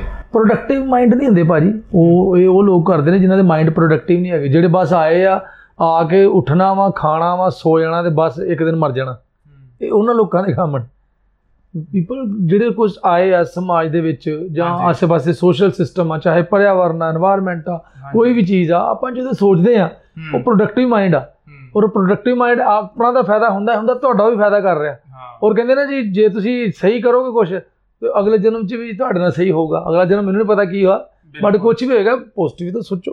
ਬਿਲਕੁਲ। ਪੋਜ਼ਿਟਿਵ ਕਰੋ ਨਾਲੇ प्रोडक्टिव काम करो तो यही बहुत अच्छी बात है जो मिंटो ने अभी बोली कि लाइफ में think positive and be positive and only positive things will हाँ but uh, nowadays don't be uh, corona positive. ਉੱਚ ਨੈਗੇਟਿਵ ਰਹਿਣਾ ਇਹ ਹਿਊਮਰ ਨਿਕਲਾ ਹਿਊਮਰ ਸੱਚੀ ਗੱਲ ਆ ਭਾਜੀ ਬਲੈਕ ਕਾਮੇਡੀ ਬਲੈਕ ਹਿਊਮਰ ਜਦੋਂ ਤੁਸੀਂ ਆਫ ਕੈਮਰਾ ਹੁੰਦੇ ਹੋ ਆਫ ਸੋਸ਼ਲ ਮੀਡੀਆ ਹੁੰਦੇ ਹੋ ਤੁਸੀਂ ਕੀ ਸੋਚਦੇ ਹੋ what is Minto off the camera off the camera ਮਿਲਦਾ ਮੈਂ ਬਹੁਤ ਬੋਰਿੰਗ ਆ ਆਮ ਵੈਰੀ ਬੋਰਿੰਗ ਪਰਸਨ ਤੁਸੀਂ ਇੰਟਰੋਸਪੈਕਟ ਕਰਦੇ ਹੋ ਤੁਸੀਂ ਆਪ ਸੋਚਦੇ ਹੋ क्योंकि मैंने मैंने मिंटो देखा है जो शांत रहता है जो खुद से खुद के साथ थोड़ा वक्त बिताना चाहते हैं बिकॉज लाइफ चकाचौंध में गुजर जाती है ਹਾਂਜੀ पर आप खुद के साथ जब होते हो तो सबसे ज्यादा क्या बात करते हो ਮੈਂ ਭਾਜੀ ਅਹ, ਉਹ ਜਿਵੇਂ ਤੁਸੀਂ ਗੱਲ ਕਹੀ ਨਾ ਮੈਂ ਅਹ, ਮੈਂ ਇਕੱਲਾ ਰਹਿ ਸਕਦਾ ਮੇਰੇ ਆਲੇ ਦੁਆਲੇ ਜੇ ਨੇਚਰ ਆ ਤੇ ਆਈ ਲਵ ਨੇਚਰ ਮੈਂ ਕਦੇ ਵੀ ਮੈਂ ਹਿਮਾਚਲ ਸ਼ਾਇਦ ਮੈਨੂੰ ਇਹ ਲੱਗਦਾ ਵੀ ਮੈਂ ਆਪਣੀ ਜ਼ਿੰਦਗੀ ਨਾ ਹਿਮਾਚਲ 'ਚ ਬਿਤਾਉਣਾ ਚਾਹੁੰਦਾ ਮੇਰਾ ਕੋਟੇਜ ਹੋਵੇ ਵਧੀਆ ਜਿਹਾ ਇੱਕ ਪਹਾੜੀ ਦੇ ਉੱਤੇ ਆਸੇ-ਪਾਸੇ ਦਰਖਤ ਹੋਣ ਉੱਥੇ ਮੈਂ ਆਪਣਾ ਕੰਮ ਕਰਾਂ ਆਪਣਾ ਕੰਮ ਕਰਕੇ ਫਿਰ ਮੈਂ ਉੱਥੇ ਚੱਲ ਜਾਇਆ ਕਰਾਂ। ਆਈ ਵਾਂਟ ਦੈਟ ਮੈਨੂੰ ਠੀਕ ਆ ਤੁਸੀਂ ਕੀ ਚਾਹੁੰਦੇ ਹੋ ਜਦੋਂ ਤੁਹਾਡਾ ਆਈਡੀਅਲ ਵਰਲਡ ਬਣੇ? ਤੁਹਾਡੇ ਸਾਹਮਣੇ ਕਿਹੜੇ ਕਿਹੜੇ ਲੋਕੀ ਹੋਣੇ ਚਾਹੀਦੇ ਨੇ ਕਿ ਜੋ ਭਾਵੇਂ ਤੁਸੀਂ ਉਹਨਾਂ ਦੇ ਨਾਲ ਗੱਲ ਨਾ ਵੀ ਕਰੋ ਜੀ। ਬਟ ਤੁਹਾਡੀ ਅੱਖਾਂ ਦੇ ਸਾਹਮਣੇ ਹੋਣ ਤੁਹਾਨੂੰ ਸਕੂਨ ਹੋਏਗੀ ਇਹ ਹੈਗੇ ਭਾਜੀ ਸਾਰੇ ਲੋਕ ਯਾਰ ਦੋਸਤ ਮਿੱਤਰ ਨੇ ਕੋਈ ਚਲਾਕ ਵੀ ਨੇ ਜਾਂ ਕੁਝ ਵੀ ਨੇ ਇਹ ਦੁਨੀਆ ਦੇਖੋ ਇਹ ਵੈਰਾਈਟੀਜ਼ ਹਰ ਜਗ੍ਹਾ ਚਾਹੀਦੀਆਂ ਵੀ ਹੈ ਨਾ? ਇੱਕ ਦੂਜੇ ਪੱਖੋਂ ਸੋਚੀਏ ਤੇ। ਕਿਉਂਕਿ ਕੀ ਹੋਏਗਾ? ਹੀਰੋ ਉਨਾ ਹੀ ਵੱਡਾ ਹੋਏਗਾ ਜਿੰਨਾ ਵੱਡਾ ਵਿਲਨ ਆ। ਹਮ, ਹੈ। ਨਾ ਉਹ ਇੱਕ ਫੈਕਟਰ ਆ ਫਿਲਮ ਦੇ ਵਿੱਚ ਵੀ ਜਦੋਂ ਆਪਾਂ ਸੋਚਦੇ ਆ ਇਸ ਕਰਕੇ ਐਵਰੀ ਕਾਈਂਡ ਮਤਲਬ ਹਰ ਤਰ੍ਹਾਂ ਦਾ ਬੰਦਾ ਹਰ ਤਰ੍ਹਾਂ ਦੀਆਂ ਚੀਜ਼ਾਂ ਉਹ ਸੁਸਾਇਟੀ 'ਚ ਸਿਸਟਮ 'ਚ ਹੋਣੀਆਂ ਚਾਹੀਦੀਆਂ। ਨਹੀਂ ਮੈਂ ਕਹਿ ਰਿਹਾ ਜਦੋਂ ਤੁਸੀਂ ਅਕੇਲੇ ਆਪਣੇ ਆਪ ਦੇ ਨਾਲ ਹੋਣ ਹੋਣਾ ਪਸੰਦ ਕਰਦੇ ਹੋ? ਹੂੰ। ਪੂਰਾ ਦਿਨ ਜੇ 24 ਘੰਟੇ ਜੇ ਸਾਰਾ ਟਾਈਮ ਤੇ ਤੁਸੀਂ ਸੋਸ਼ਲ ਮੀਡੀਆ ਤੇ ਨਹੀਂ ਨਹੀਂ ਨਹੀਂ ਸਰ ਬਿਲਕੁਲ। ਸਰ ਤੁਸੀਂ ਸੌਂਦੇ ਹੋ ਤੁਸੀਂ ਉੱਠਦੇ ਹੋ ਤੁਸੀਂ ਉੱਠਦੇ ਸਾਰ ਕਿਸੇ ਨਾਲ ਗੱਲ ਕਰਨਾ first thing in the morning ਜਾਂ ਸੌਣ ਤੋਂ ਪਹਿਲਾਂ ਮਤਲਬ ਜਦੋਂ ਤੁਸੀਂ ਇਮੇਜਿਨ ਕਰਦੇ ਹੋ ਕਿ ਮੈਂ ਆਪਣੀ ਮੈਂ ਸੌਣ ਤੋਂ ਪਹਿਲਾਂ ਸਰ ਬਰਸ਼ ਜ਼ਰੂਰ ਕਰਦਾ ਜੀ ਮੈਨੂੰ ਡਾਕਟਰ ਨੇ ਕਿਹਾ ਸੱਚੀ ਗੱਲ ਹੈ ਖਸਮ ਲੱਗੇ ਮੈਂ ਗੱਲ ਦਾ ਸਪੈਸ਼ਲ ਦੱਸੀ ਲੋਕਾਂ ਨੂੰ। ਮੈਂ ਤਾਂ ਪੇਚੀਦਾ ਸਵਾਲ ਪੁੱਛ ਰਹਾ ਹਾਂ। एक परफेक्ट ह्यूमर टाइमिंग इसी को कहते हैं। मतलब मैं सोने से पहले अनवाइंड करता हूँ अपना दिमाग। मैं सोचता हूँ मैं हिसाब लगाता हूँ पूरे दिन में मेरे साथ क्या हुआ जो अच्छा था नहीं था। हाँ। मैं अपना एक हिसाब का चार्ट बनाता हूँ और फिर मैं सोता सोता हूँ ये सोच के कि अगले दिन मैंने क्या करना है। मतलब मैं अगर पहाड़ में रहूँ तो मैं चाहता हूँ मेरी इमीडिएट फैमिली मेरे बिल्कुल आँखों के सामने हो ताकि मेरी फिकर ना कहीं पीछे कहीं एक फिकर की तार ना टंगी रहे। नहीं सिक्योर सिक्योरिटी लेवल अपा उस हिसाब ना रहोगे अपने आसपास वाले माहौल। फैमिली जी। जैसे मेरे खास दोस्त हैं जैसे कोई खास मौका ही आता है जैसे फेस्टिवल आ जाता है कुछ आता है। हम्म। मिंटो को पता है कि मिंटो को आना ही आना है। नहीं मेरा भी फैमिली बहुत इमोशनल है मेरा मेरा मम्मी ना बहुत प्यारा हाँ। मैं एक्चुअली ਮੈਨੂੰ ਐ ਲੱਗਦਾ ਮੰਮੀ ਜੈਸੇ ਜ਼ਿਆਦਾ ਹੋ ਜਾਂ ਮੰਮੀ ਜੈਸੇ। ਮੰਮੀ ਨਾ ਐਕਚੁਅਲੀ ਡੈਡੀ ਤਾਂ ਮਤਲਬ ਚਾਹੁੰਦੇ ਵੀ ਨਹੀਂ ਸੀ ਕਿ ਇਸ ਫੀਲਡ 'ਚ ਆਵਾਂ ਬਾਅਦ 'ਚ ਬਾਰੇ ਮੰਨ ਗਏ। ਡੈਡੀ ਮੇਰੇ ਫਿਲਮਾਂ ਦੇ ਬਹੁਤ ਸ਼ੌਕੀਨ ਨੇ।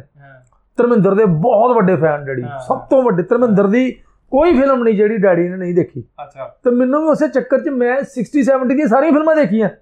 ਉਹ ਡੈਡੀ ਘਰ 'ਚ ਟੀਵੀ ਸੀਗਾ। ਫਿਲਮਾਂ ਦੇਖੀ ਜਾਂਦੇ ਸੀ। ਅਸੀਂ ਵੀ ਫਿਲਮਾਂ ਦੇਖੀ ਜਾਂਦੇ ਸੀਗੇ ਫਿਰ। ਉਹ ਚੱਕਰ ਦੇ ਮੰਮੀ ਵੀ ਫਿਰ ਨਾ ਕਹਿੰਦੇ ਵੀ ਹਾਂ ਉਹ ਉਹਨਾਂ ਦਾ ਫੇਵਰਿਟ ਧਰਮਿੰਦਰ अच्छा ਹੈਨਾ ਉਹ ਸਾਰੀ ਚੀਜ਼ਾਂ ਉਹ ਨਹੀਂ ਹਾਂ ਟੀਵੀ ਤੇ ਆਉਣਾ ਉਹਨਾਂ ਲਈ ਮੰਮੀ ਮੇਰੇ ਹਮੇਸ਼ਾ ਕਹਿੰਦੇ ਹਾਂ ਤੂੰ ਵੀ ਟੀਵੀ ਤੇ ਆਈ ਉਹ ਛੋਟੇ ਹੁੰਦੇ ਤੋਂ ਵੀ ਮੈਨੂੰ ਯਾਦ ਆ अब जब ਉਹ वो टीवी पे देखते हैं तो क्या सोचते हैं ਬੜਾ ਵਧੀਆ ਸੋਚਦੇ और ਮੰਮੀ। आपके बाकी के रिलेटिव सिस्टर्स होंगे हाँ। कजन्स होंगे जी, जी। उनके बच्चे कोई हाँ बढ़िया बढ़िया लगता है बिल्कुल बिल्कुल सारा ਨੂੰ ਵਧੀਆ ਲੱਗਦਾ। ਫੋਨ ਕਰਤੇ ਮੈਸੇਜ ਕਰਤੇ ਹੈ ਆਪਕੋ। ਨਹੀਂ ਭਾਈ ਇੰਨਾ ਟਾਈਮ ਨਹੀਂ ਹੁੰਦਾ ਬਾਕੀ ਸਿਸਟਰ ਤੁਹਾਡੇ ਕੋਲ ਨਹੀਂ ਹੁੰਦਾ ਕਿ ਹੋਰਨਾ ਕੋਲ ਨਹੀਂ ਮੈਂ ਜ਼ਿਆਦਾ ਗੱਲ ਨਹੀਂ ਕਰ ਪਾਉਂਦਾ ਬਟ ਇਹ ਆ ਵੀ ਮੈਨੂੰ ਮਜ਼ਾ ਬੜਾ ਆਉਂਦਾ। ਰਿਸ਼ਤੇਦਾਰ ਵੀ ਚੀਜ਼ਾਂ ਮੈਂ ਫੇਰ ਕਹਿਣਾ ਸਾਰੇ ਇੱਕੋ ਜਿਹੇ ਵੀ ਨਹੀਂ ਹੁੰਦੇ ਸਾਰੇ ਚੰਗੇ ਵੀ ਨਹੀਂ ਹੁੰਦੇ ਸਾਰੇ ਮਾੜੇ ਵੀ ਨਹੀਂ ਹੁੰਦੇ। ਪਰ ਮੈਨੂੰ ਲੱਗਦਾ ਵੀ ਐਜ਼ ਅ ਕ੍ਰੀਏਟਿਵ ਪਰਸਨ ਜੇ ਮੈਂ ਇੰਟੈਲੈਕਚੁਅਲ ਆ ਮੇਰਾ ਆਈਕਿਊ ਇੰਨਾ ਹੋਣਾ ਚਾਹੀਦਾ ਕਿ ਮੈਨੂੰ ਡੀਲ ਕਰਨਾ ਆਉਣਾ ਚਾਹੀਦਾ ਸਾਰੇ ਪਾਸੇ ਕਿੱਦਾਂ ਕਰਨਾ। Exactly sometimes you can't change your environment ਮੇਰੀ ਮੰਮੀ ਨੇ ਉਹ ਮੇਰੇ ਨਾ ਮੈਨੂੰ ਇਹ ਲੱਗਦਾ ਸਟੇਜ ਦੇ ਉੱਤੇ ਜਿਹੜੀ ਮੇਰੀ ਸ਼ੁਰੂਆਤ ਹੈ ਨਾ ਮੈਨੂੰ ਯਾਦ ਆ ਫਸਟ ਟਾਈਮ ਉਹ ਮੇਰੀ ਮੰਮੀ ਨੇ ਕਰਾਈ ਹੈ ਮੇਰੀ ਮੰਮੀ ਨੇ ਗਾਣਾ ਲਿਖ ਕੇ ਦਿੱਤਾ ਸੀ ਮੈਨੂੰ ਉਦੋਂ ਤੇ ਪੰਜਵੀਂ ਕਲਾਸ ਚ ਪੜਦਾ ਸੀ ਮੈਂ ਡੀਏ ਸਕੂਲ ਦੇ ਵਿੱਚ ਉੱਥੇ ਸ਼ਨੀਵਾਰ ਨੂੰ ਉਹ ਲੱਗਦੀ ਸੀ ਸਭਾ ਹੁੰਦੀ ਆ ਅੱਛਾ ਹੈਨਾ ਉਹਦੇ ਚ ਗਾਣਾ ਗੁਣਾ ਹੁੰਦਾ ਕੁਝ ਮੇਰੀ ਮੰਮੀ ਨੇ ਮੈਨੂੰ ਗਾਣਾ ਲਿਖ ਕੇ ਦਿੱਤਾ ਮੈਨੂੰ ਅੱਜ ਵੀ ਯਾਦ ਹੈ ਮੰਮੀ ਨੇ ਮੈਨੂੰ ਆਪਣੇ ਹਿਸਾਬ ਨਾਲ ਸਿਖਾਤਾ ਤੇ ਮੈਂ ਆਪਣੇ ਹਿਸਾਬ ਨਾਲ ਬੋਲਤਾ ਜਾ ਕੇ ਬੜਾ ਮੇਰਾ ਨਾਂ ਹੀ ਜੁਗਣੀ ਪੈ ਗਿਆ ਸਕੂਲ ਦੇ ਵਿੱਚ ਉਹ ਮੈਂ ਸੁਣਾਉਣਾ ਕਿੱਦਾਂ ਸੁਣਾਇਆ ਸੀ ਮੈਨੂੰ ਯਾਦ ਆ ਗਿਆ। ਉਹ ਜੁਗਣੀ ਜਾ ਵੜੀ ਕਲਕੱਤੇ ਜੁਗਣੀ ਜਾ ਵੜੀ ਮੈਂ ਸਿੱਧਾ ਹੀ ਸ਼ੁਰੂ ਹੋ ਗਿਆ ਜਾ ਕੇ। ਉਹ ਜੁਗਣੀ ਜਾ ਵੜੀ ਕਲਕੱਤੇ ਮਾਸਟਰ ਲੈ ਮੁੰਡੇ ਲੈ ਕਿਤਾਬਾਂ ਨੱਸੇ ਮਾਸਟਰ ਖਿੜਕੀ ਅੱਗੇ ਹੱਸੇ। ਫਿਰ ਵੇ ਗਿਆ ਜੁਗਣੀ ਹੋਏ! ਫਿਰ ਮੇਰੇ ਆਵਾ ਜੁਗਣੀ ਕਹਿੰਦੀ ਆ ਫਿਰ ਨਾ ਅਲੀ ਦਾ ਫਿਰ ਨਾ ਅਲੀ ਦਾ ਲੈਂਦੀ ਆ। ਉਹ ਜੁਗਣੀ ਜਾ ਵੜੀ ਜਲੰਧਰ ਜੁਗਣੀ ਜਾ ਵੜੀ ਉਹਨੇ ਦੁਬਾਰਾ ਸੁਣਿਆ ਕਹਿੰਦੇ ਆ ਦੁਬਾਰਾ ਕਰ। ਉਹ ਜੁਗਣੀ ਜਾ। ਵੜੀ?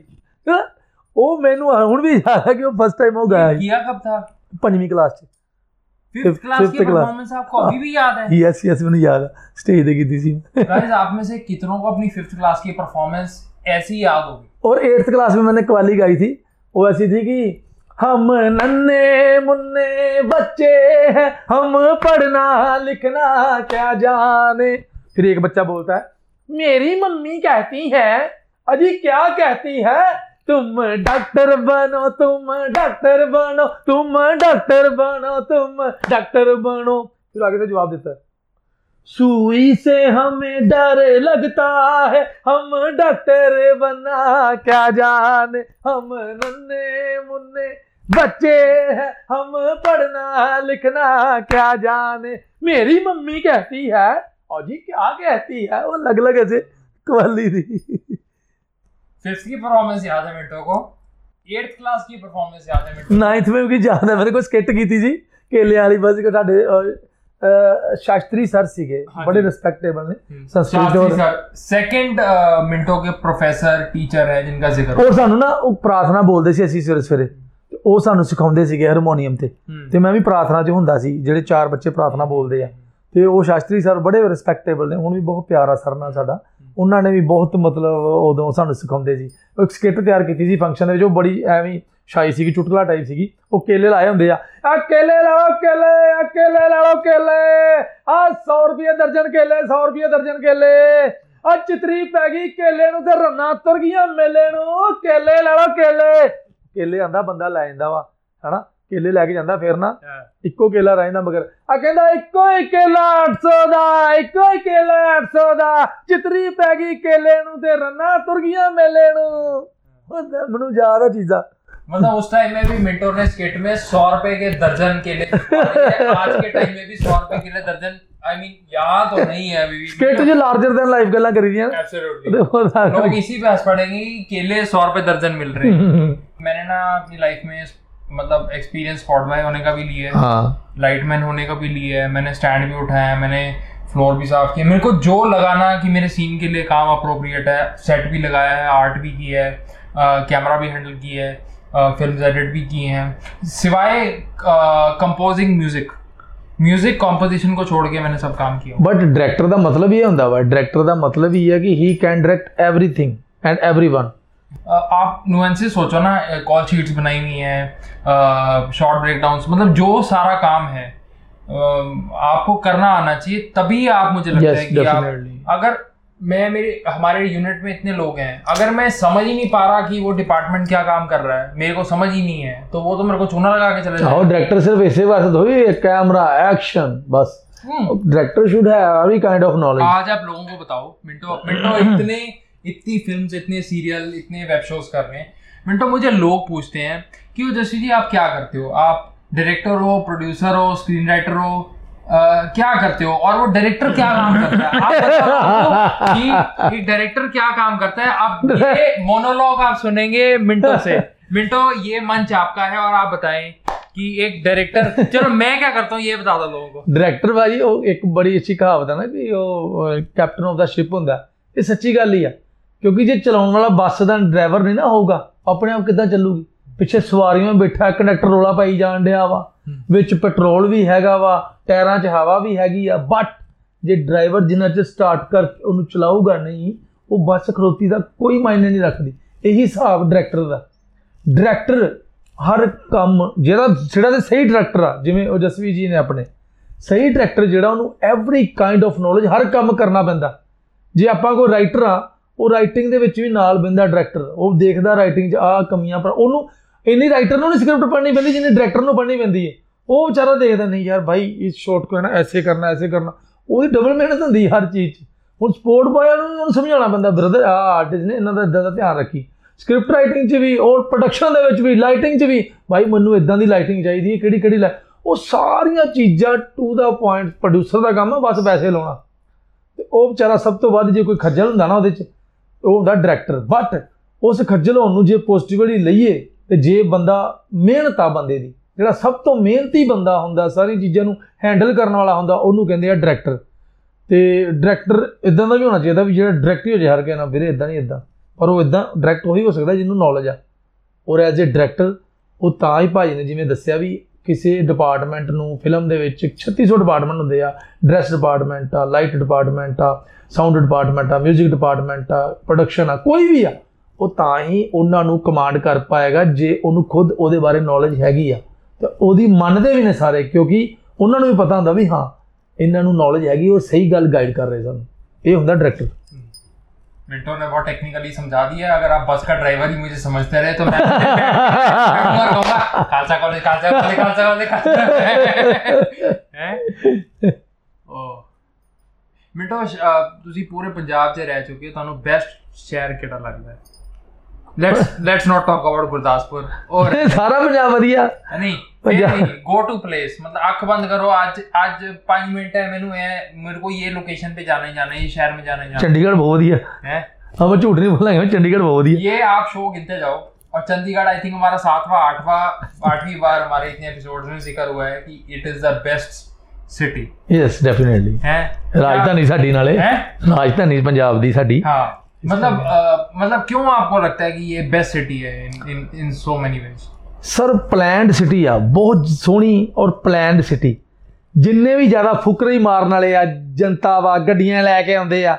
ਜਿੱਦਾਂ ਹੀ ਚੰਡੀਗੜ੍ਹ ਸ਼ੁਰੂ ਹੁੰਦਾ ਸਾਰੇ ਨਾਰਮਲ ਹੋ ਜਾਂਦੇ ਡਿਸਪਲਿਨਡ ਹੋ ਜਾਂਦੇ ਆ ਕਿਉਂਕਿ ਕੈਮਰੇ ਲੱਗੇ ਆ ਚਲਾਨ ਦਾ ਡਰ ਚੀਜ਼ਾਂ ਟ੍ਰੈਫਿਕਿੰਗ ਬਹੁਤ ਅੱਛੀ ਆ ਚੌਂਕ ਬੜੇ ਵਧੀਆ ਨੇ ਔਰ ਇਹ ਮਤਲਬ ਐਵਰੀਥਿੰਗ ਬਿਲਡਿੰਗਸ ਦੇਖ ਲਓ ਰੋਡਸ ਦੇਖ ਲਓ ਇੰਨਾ ਸਭ ਕੁਝ ਪਲਾਨਡ ਆ ਤੁਸੀਂ ਰਿਲੈਕਸ ਹੁੰਦੇ ਹੋ ਐਜ਼ ਅ ਪਰਸਨ ਤੁਸੀਂ ਜੇ ਡਰਾਈਵ ਕਰ ਰਹੇ ਹੋ ਚੰਡੀਗੜ੍ਹ ਦੇ ਵਿੱਚੋਂ ਲੰਘ ਰਹੇ ਹੋ ਆਸੇ-ਪਾਸੇ ਵਿਊ ਇੰਨੀ ਵੈਜੀਟੇਸ਼ਨ ਹੈ ਸਿਟੀ ਹੋਣ ਦੇ ਬਾਵਜੂਦ ਵੀ ਇੰਨੇ ਜ਼ਿਆਦਾ ਪੇੜ ਪੌਦੇ ਆ ਤੁਸੀਂ ਤੁਹਾਨੂੰ ਲੱਗਦਾ ਤੁਸੀਂ ਨੇਚਰ ਦੇ ਨਾਲ ਹੀ ਹੋ ਔਰ ਉਹ ਸਾਰੀਆਂ ਚੀਜ਼ਾਂ ਇਸ ਸ਼ਹਿਰ ਨੂੰ ਬਹੁਤ ਸੋਹਣਾ ਬਣਾਉਂਦੀਆਂ मिंटो आप इतना अच्छा सटार लिखते हो ਜੀ सटार ही मैं कहूँगा क्योंकि मिंटो को मैंने देखा है कि बहुत बारीकियों में ना मिंटो एक कोई रियल लाइफ कोई होता है। और आप मिंटो का इंस्टाग्राम पेज अगर इंस्टाग्राम हैंडल फॉलो करोगे ना उसमें तो- ऑफिशियल मिंटो। है ना? हाँ विशल मिंटो। फॉलो करो प्लीज़ है ना? फॉलो करो प्लीज़ है ना? तो उसमें आपको इतना मतलब मतलब मैं हंस कभी कभार पेट्रोल के रेट बढ़ जाते हैं तो मिंटो जी कुछ कर देते हैं। मिंटो आपको लगता है कि ये कांस्टेंट कुछ ना कुछ नए पे करते रहने से do you feel there is an advantage ਬਿਲਕੁਲ ਸਰ ਗੱਡੀ ਇੱਕ ਜਗ੍ਹਾ ਤੇ ਖੜੀ ਰੱਖੋ ਸਾਲ ਉਹ ਬੰਜਰ ਹੋ ਜੂਗੀ ਚੱਲੂਗੀ ਨਹੀਂ ਬਾਹਰ ਇੰਜਨ ਫੇਲ ਹੋ ਜੂ ਇਹ ਦਿਮਾਗ ਦਾ ਜਿਹੜਾ ਇੰਜਨ ਆ ਇਹਨੂੰ ਗਰੀਸ ਮਿਲਦੀ ਰਹਿਣੀ ਚਾਹੀਦੀ ਆ ਉਹ ਗਰੀਸ ਕ੍ਰੀਏਟਿਵਿਟੀ ਆ ऑडियंस के लिए कर दो आज ਕੀ ਕਰ ਦੂੰ ਸਰ देखो ये बड़ा वेग है और ये मैंने वैसी बात की है जैसे लोग हमसे कहते हैं आप हमारे ऑडियंस के लिए कुछ कर बंदा तो सोचता है क्या कर दूँ? ये कुर्सी हिला दूँ? ऑडियंस के लिए क्या करें? क्या कर ਮੈਨੂੰ ਮੈਨੂੰ ਨਾ ਕਈ ਵਾਰ ਜਿਵੇਂ ਮੈਂ ਇੰਸਟਾਗ੍ਰam ਤੇ ਸੀ ਗੱਲ ਕੀਤੀ ਕਈ ਵਾਰ ਕਹਿੰਦੇ ਯਾਰ ਤੇਰੇ ਫੋਲੋਅਰਸ ਘਟਾ ਪੈਸੇ ਲੈ ਕੇ ਤੇ ਉਹ ਬਣਾ ਲੈ ये ये ये देखो मिंटो मिंटो पता की बात। तेरे फॉलोअर कट है। ये कौन है ये लोग? तो ना ये लोग? कहाँ जाते हैं? मैं उन्होंने कहा मैं कहा मेरे फॉलोअर जितने भी आ गए और मेरे जेनुअन फॉलोअर्स ने ਉਹ ਮੈਨੂੰ ਲਾਈਕ ਕਰਦੇ ਆ हाँ ਔਰ ਇਦਾਂ ਹੀ ਵਧਣਗੇ ਮੈਂ ਕੰਮ ਕਰਨੇ ਆ ਮੈਂ ਫੋਲੋਅਰਸ ਉਦਾਂ ਨਹੀਂ ਪੈਸੇ ਦੇ ਕੇ ਨਹੀਂ ਵਧਾਉਣੇ ਹੈਗੇ ਕਿਸੇ ਨੂੰ एब्सोल्युटली ਹਾਂ ਮੈਂ ਕੰਮ ਐਸਾ ਕਰਾਂਗਾ ਆਟੋਮੈਟਿਕਲੀ ਜਿਹਨੂੰ ਵਧੀਆ ਲੱਗੇਗਾ ਆਟੋਮੈਟਿਕਲੀ ਫੋਲੋ ਕਰੂਗਾ एब्सोल्युटली ਹਾਂ ਪਰ ਪਲੀਜ਼ ਰਿਕਵੈਸਟ ਕਰ ਦਿਓ ऑफिशियल मिंटो है ना हाँ तो हमारी ऑडियंस के लिए कुछ कर दो देखो अगर आपको मिंटो का अ, अभी जो मिंटो अ, प्रस्तुति देने लगे हैं अगर आपको पसंद आए तो आप हमारा शो तो देख ही रहे हैं आप मिंटो को भी फॉलो करें हम्म थैंक यू वेरी मच। मैं ना हिंदी में बात करते हैं अब थोड़ी सी। हाँ। वो क्या है कि मुझे क्या लगता है बैकग्राउंड म्यूज़िक हाँ। इट्स वेरी नेसेसरी भाई ये मेरे दुखती रग पे हाथ रख दिया आपने। वो कहते हैं आपकी फ़िल्मों में गाने की नहीं होते? मैंने कहा मेरा सारा ध्यान ही बैकग्राउंड म्यूज़िक होता है। मैं गाना लिखता ही नहीं फ़िल्म में। अगर बीजीएम अच्छा है ना बैकग्राउंड म्यूज़िक अच्छा है हाँ। तो मुझे लगता है किसी प्रोडक्ट को हमारे फिल्मी लाइन में चाहे उसमें फिर ज़रूरत नहीं रहती संगीत की। हम्म, बेसिकली उसको भी संगीत ही कहेंगे उसको कहते हैं हिंदी में पार्श्व संगीत। हम्म, पार्श्व संगीत जो बैकग्राउंड म्यूज़िक है ना? उसकी बहुत इंपॉर्टेंस है। अगर मान लो बैकग्राउंड म्यूज़िक ना हो फिर चीज़ें कैसी लगेंगी? अभी मैं आपको एक फ़िल्म का सीन बता रहा हूँ। वो बिना बैकग्राउंड म्यूज़िक के अगर मान लो होता ही नहीं बैकग्राउंड म्यूज़िक हाँ। तो वो सीन कैसे होना था? अभी माँ जो हीरो है उसकी माँ जो है हॉस्पिटलाइज्ड है। हाँ। हॉस्पिटल में है और वो भागता भागता आया हीरो ऐसे भागता भागता आया। माँ जिसने भी तेरे साथ ये किया है तेरे चरणों की सौगंध माँ मैं उसको ज़िंदा नहीं छोड़ूँगा। आगे से माँ बोल रही है उसे बोला नहीं जा रहा। बेटा माँ तू मुझे बस एक बार उसका नाम बता दे। हम्म, बेटा बेटा वो जतिन है पर तू उसको छोड़ना मत। तुझे मेरी कसम मेरा आशीर्वाद तुम्हारे साथ है। माँ देखना मैं क्या करता हूँ। लगा ना कुछ है नहीं यार हाँ अभी यही scene same scene with background music आए हाँ, तो फिर क्या होगा सेम सीन माँ हॉस्पिटल में लेटी हुई है उधर से हीरो आया उधर से जैसे हीरो आया भागता भागता आया जैसे ही देखा उसके डायलॉग शुरू होने से पहले ही ऐसे खड़ा पीछे से बैकग्राउंड म्यूज़िक शुरू हो गया आ, आ, आ, आ,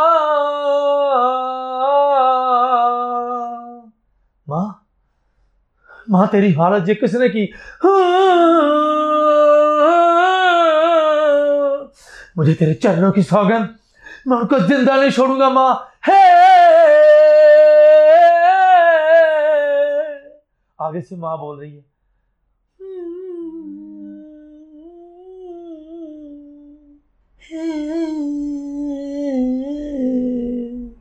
माँ का एक्सप्रेशन बेटा मेरा आशीर्वाद तुम्हारे साथ है। उधर से हीरो का एक्सप्रेशन है!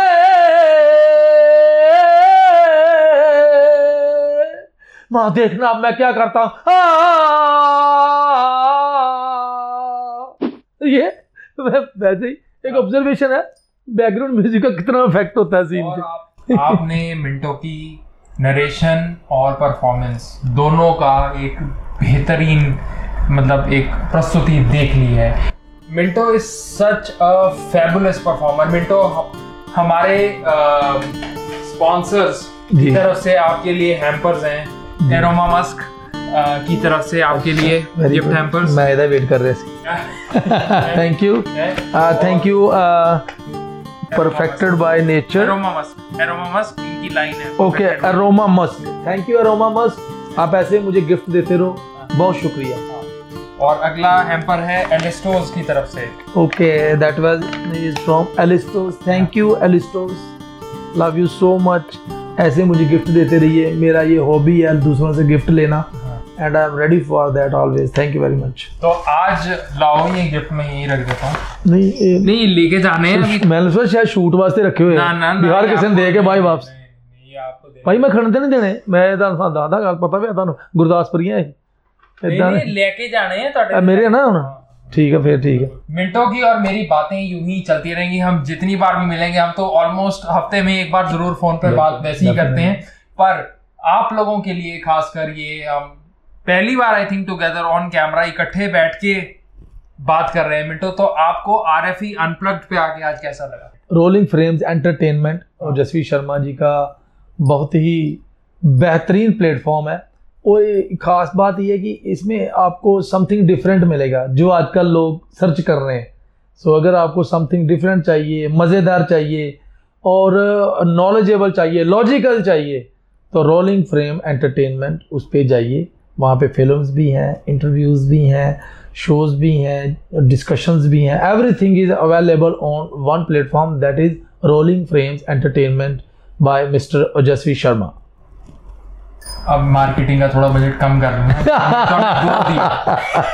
तो हमारा शायद थोड़ा खर्चा कम करे। पर मुझे लगता है कि अगर आपको ये शो पसंद आता है तो आप डेफिनेटली हमें लिखें और फिर मिंटो पढ़ेगा तो बताएगा कि इस शो में दोबारा आने का मौका है कि मिंटो आप दोबारा आना चाहोगे हमारी audience ਯੈਸ के सामने? ਡੈਫੀਨਿਟਲੀ ਸਰ ਵਾਈ ਨਾਟ ਤੁਹਾਡਾ ਸ਼ੋਅ ਬਹੁਤ ਸੋਹਣਾ ਵਾ ਮੈਂ ਤੁਹਾਡੀਆਂ ਬਾਕੀ ਵੀ ਇਹ ਦੇਖੀਆਂ हाँ जी ਜਿੰਨਾ ਜਿੰਨਾ ਕਿਉਂਕਿ ਇਹ ਸ਼ੋਅ ਦੀ ਖਾਸ ਗੱਲ ਇਹ ਹੈ ਕਿ it does not show artist only hmm, maximum intellectual people ਮੈਨੂੰ ਬਹੁਤ ਪਸੰਦ ਆ। ਮੈਂ ਤੁਹਾਨੂੰ ਪਹਿਲਾਂ ਦੱਸਿਆ ਨਾ ਜਿਹੜੇ ਮੈਨੂੰ ਮੈਨੂੰ ਵਧੀਆ ਲੱਗਦਾ ਮੇਰੇ ਤੋਂ ਹਾਈ ਆਈਕਿਊ ਵਾਲੇ ਬੰਦਿਆਂ ਨਾਲ ਗੱਲ ਕਰਕੇ। ਹਾਂਜੀ। ਕਿ ਮੈਨੂੰ ਉਹਨਾਂ ਕੋ ਕਿਉਂਕਿ I I am learner and I am listener ਤੁਸੀਂ ਤਾਂ ਹੀ ਵਧੀਆ ਬੋਲ ਸਕਦੇ ਜੇ ਤੁਸੀਂ ਲਿਸਨਰ ਬਹੁਤ ਵਧੀਆ ਹੋ ਤੇ ਲਰਨਰ ਬਹੁਤ ਵਧੀਆ। ਜੀ। ਉਹ ਹੈਬਿਟ ਬਣਾਉਣੀ ਪਊਗੀ। ਔਰ ਮੈਂ ਦੱਸਿਆ ਮੈਂ ਤੇ ਪੇੜ ਪੌਦਿਆਂ ਤੋਂ ਸਿੱਖ ਲੈਣਾ ਇਨਸਾਨ ਤਾਂ ਫਿਰ ਬਹੁਤ ਵੱਡੀ ਗੱਲ ਆ।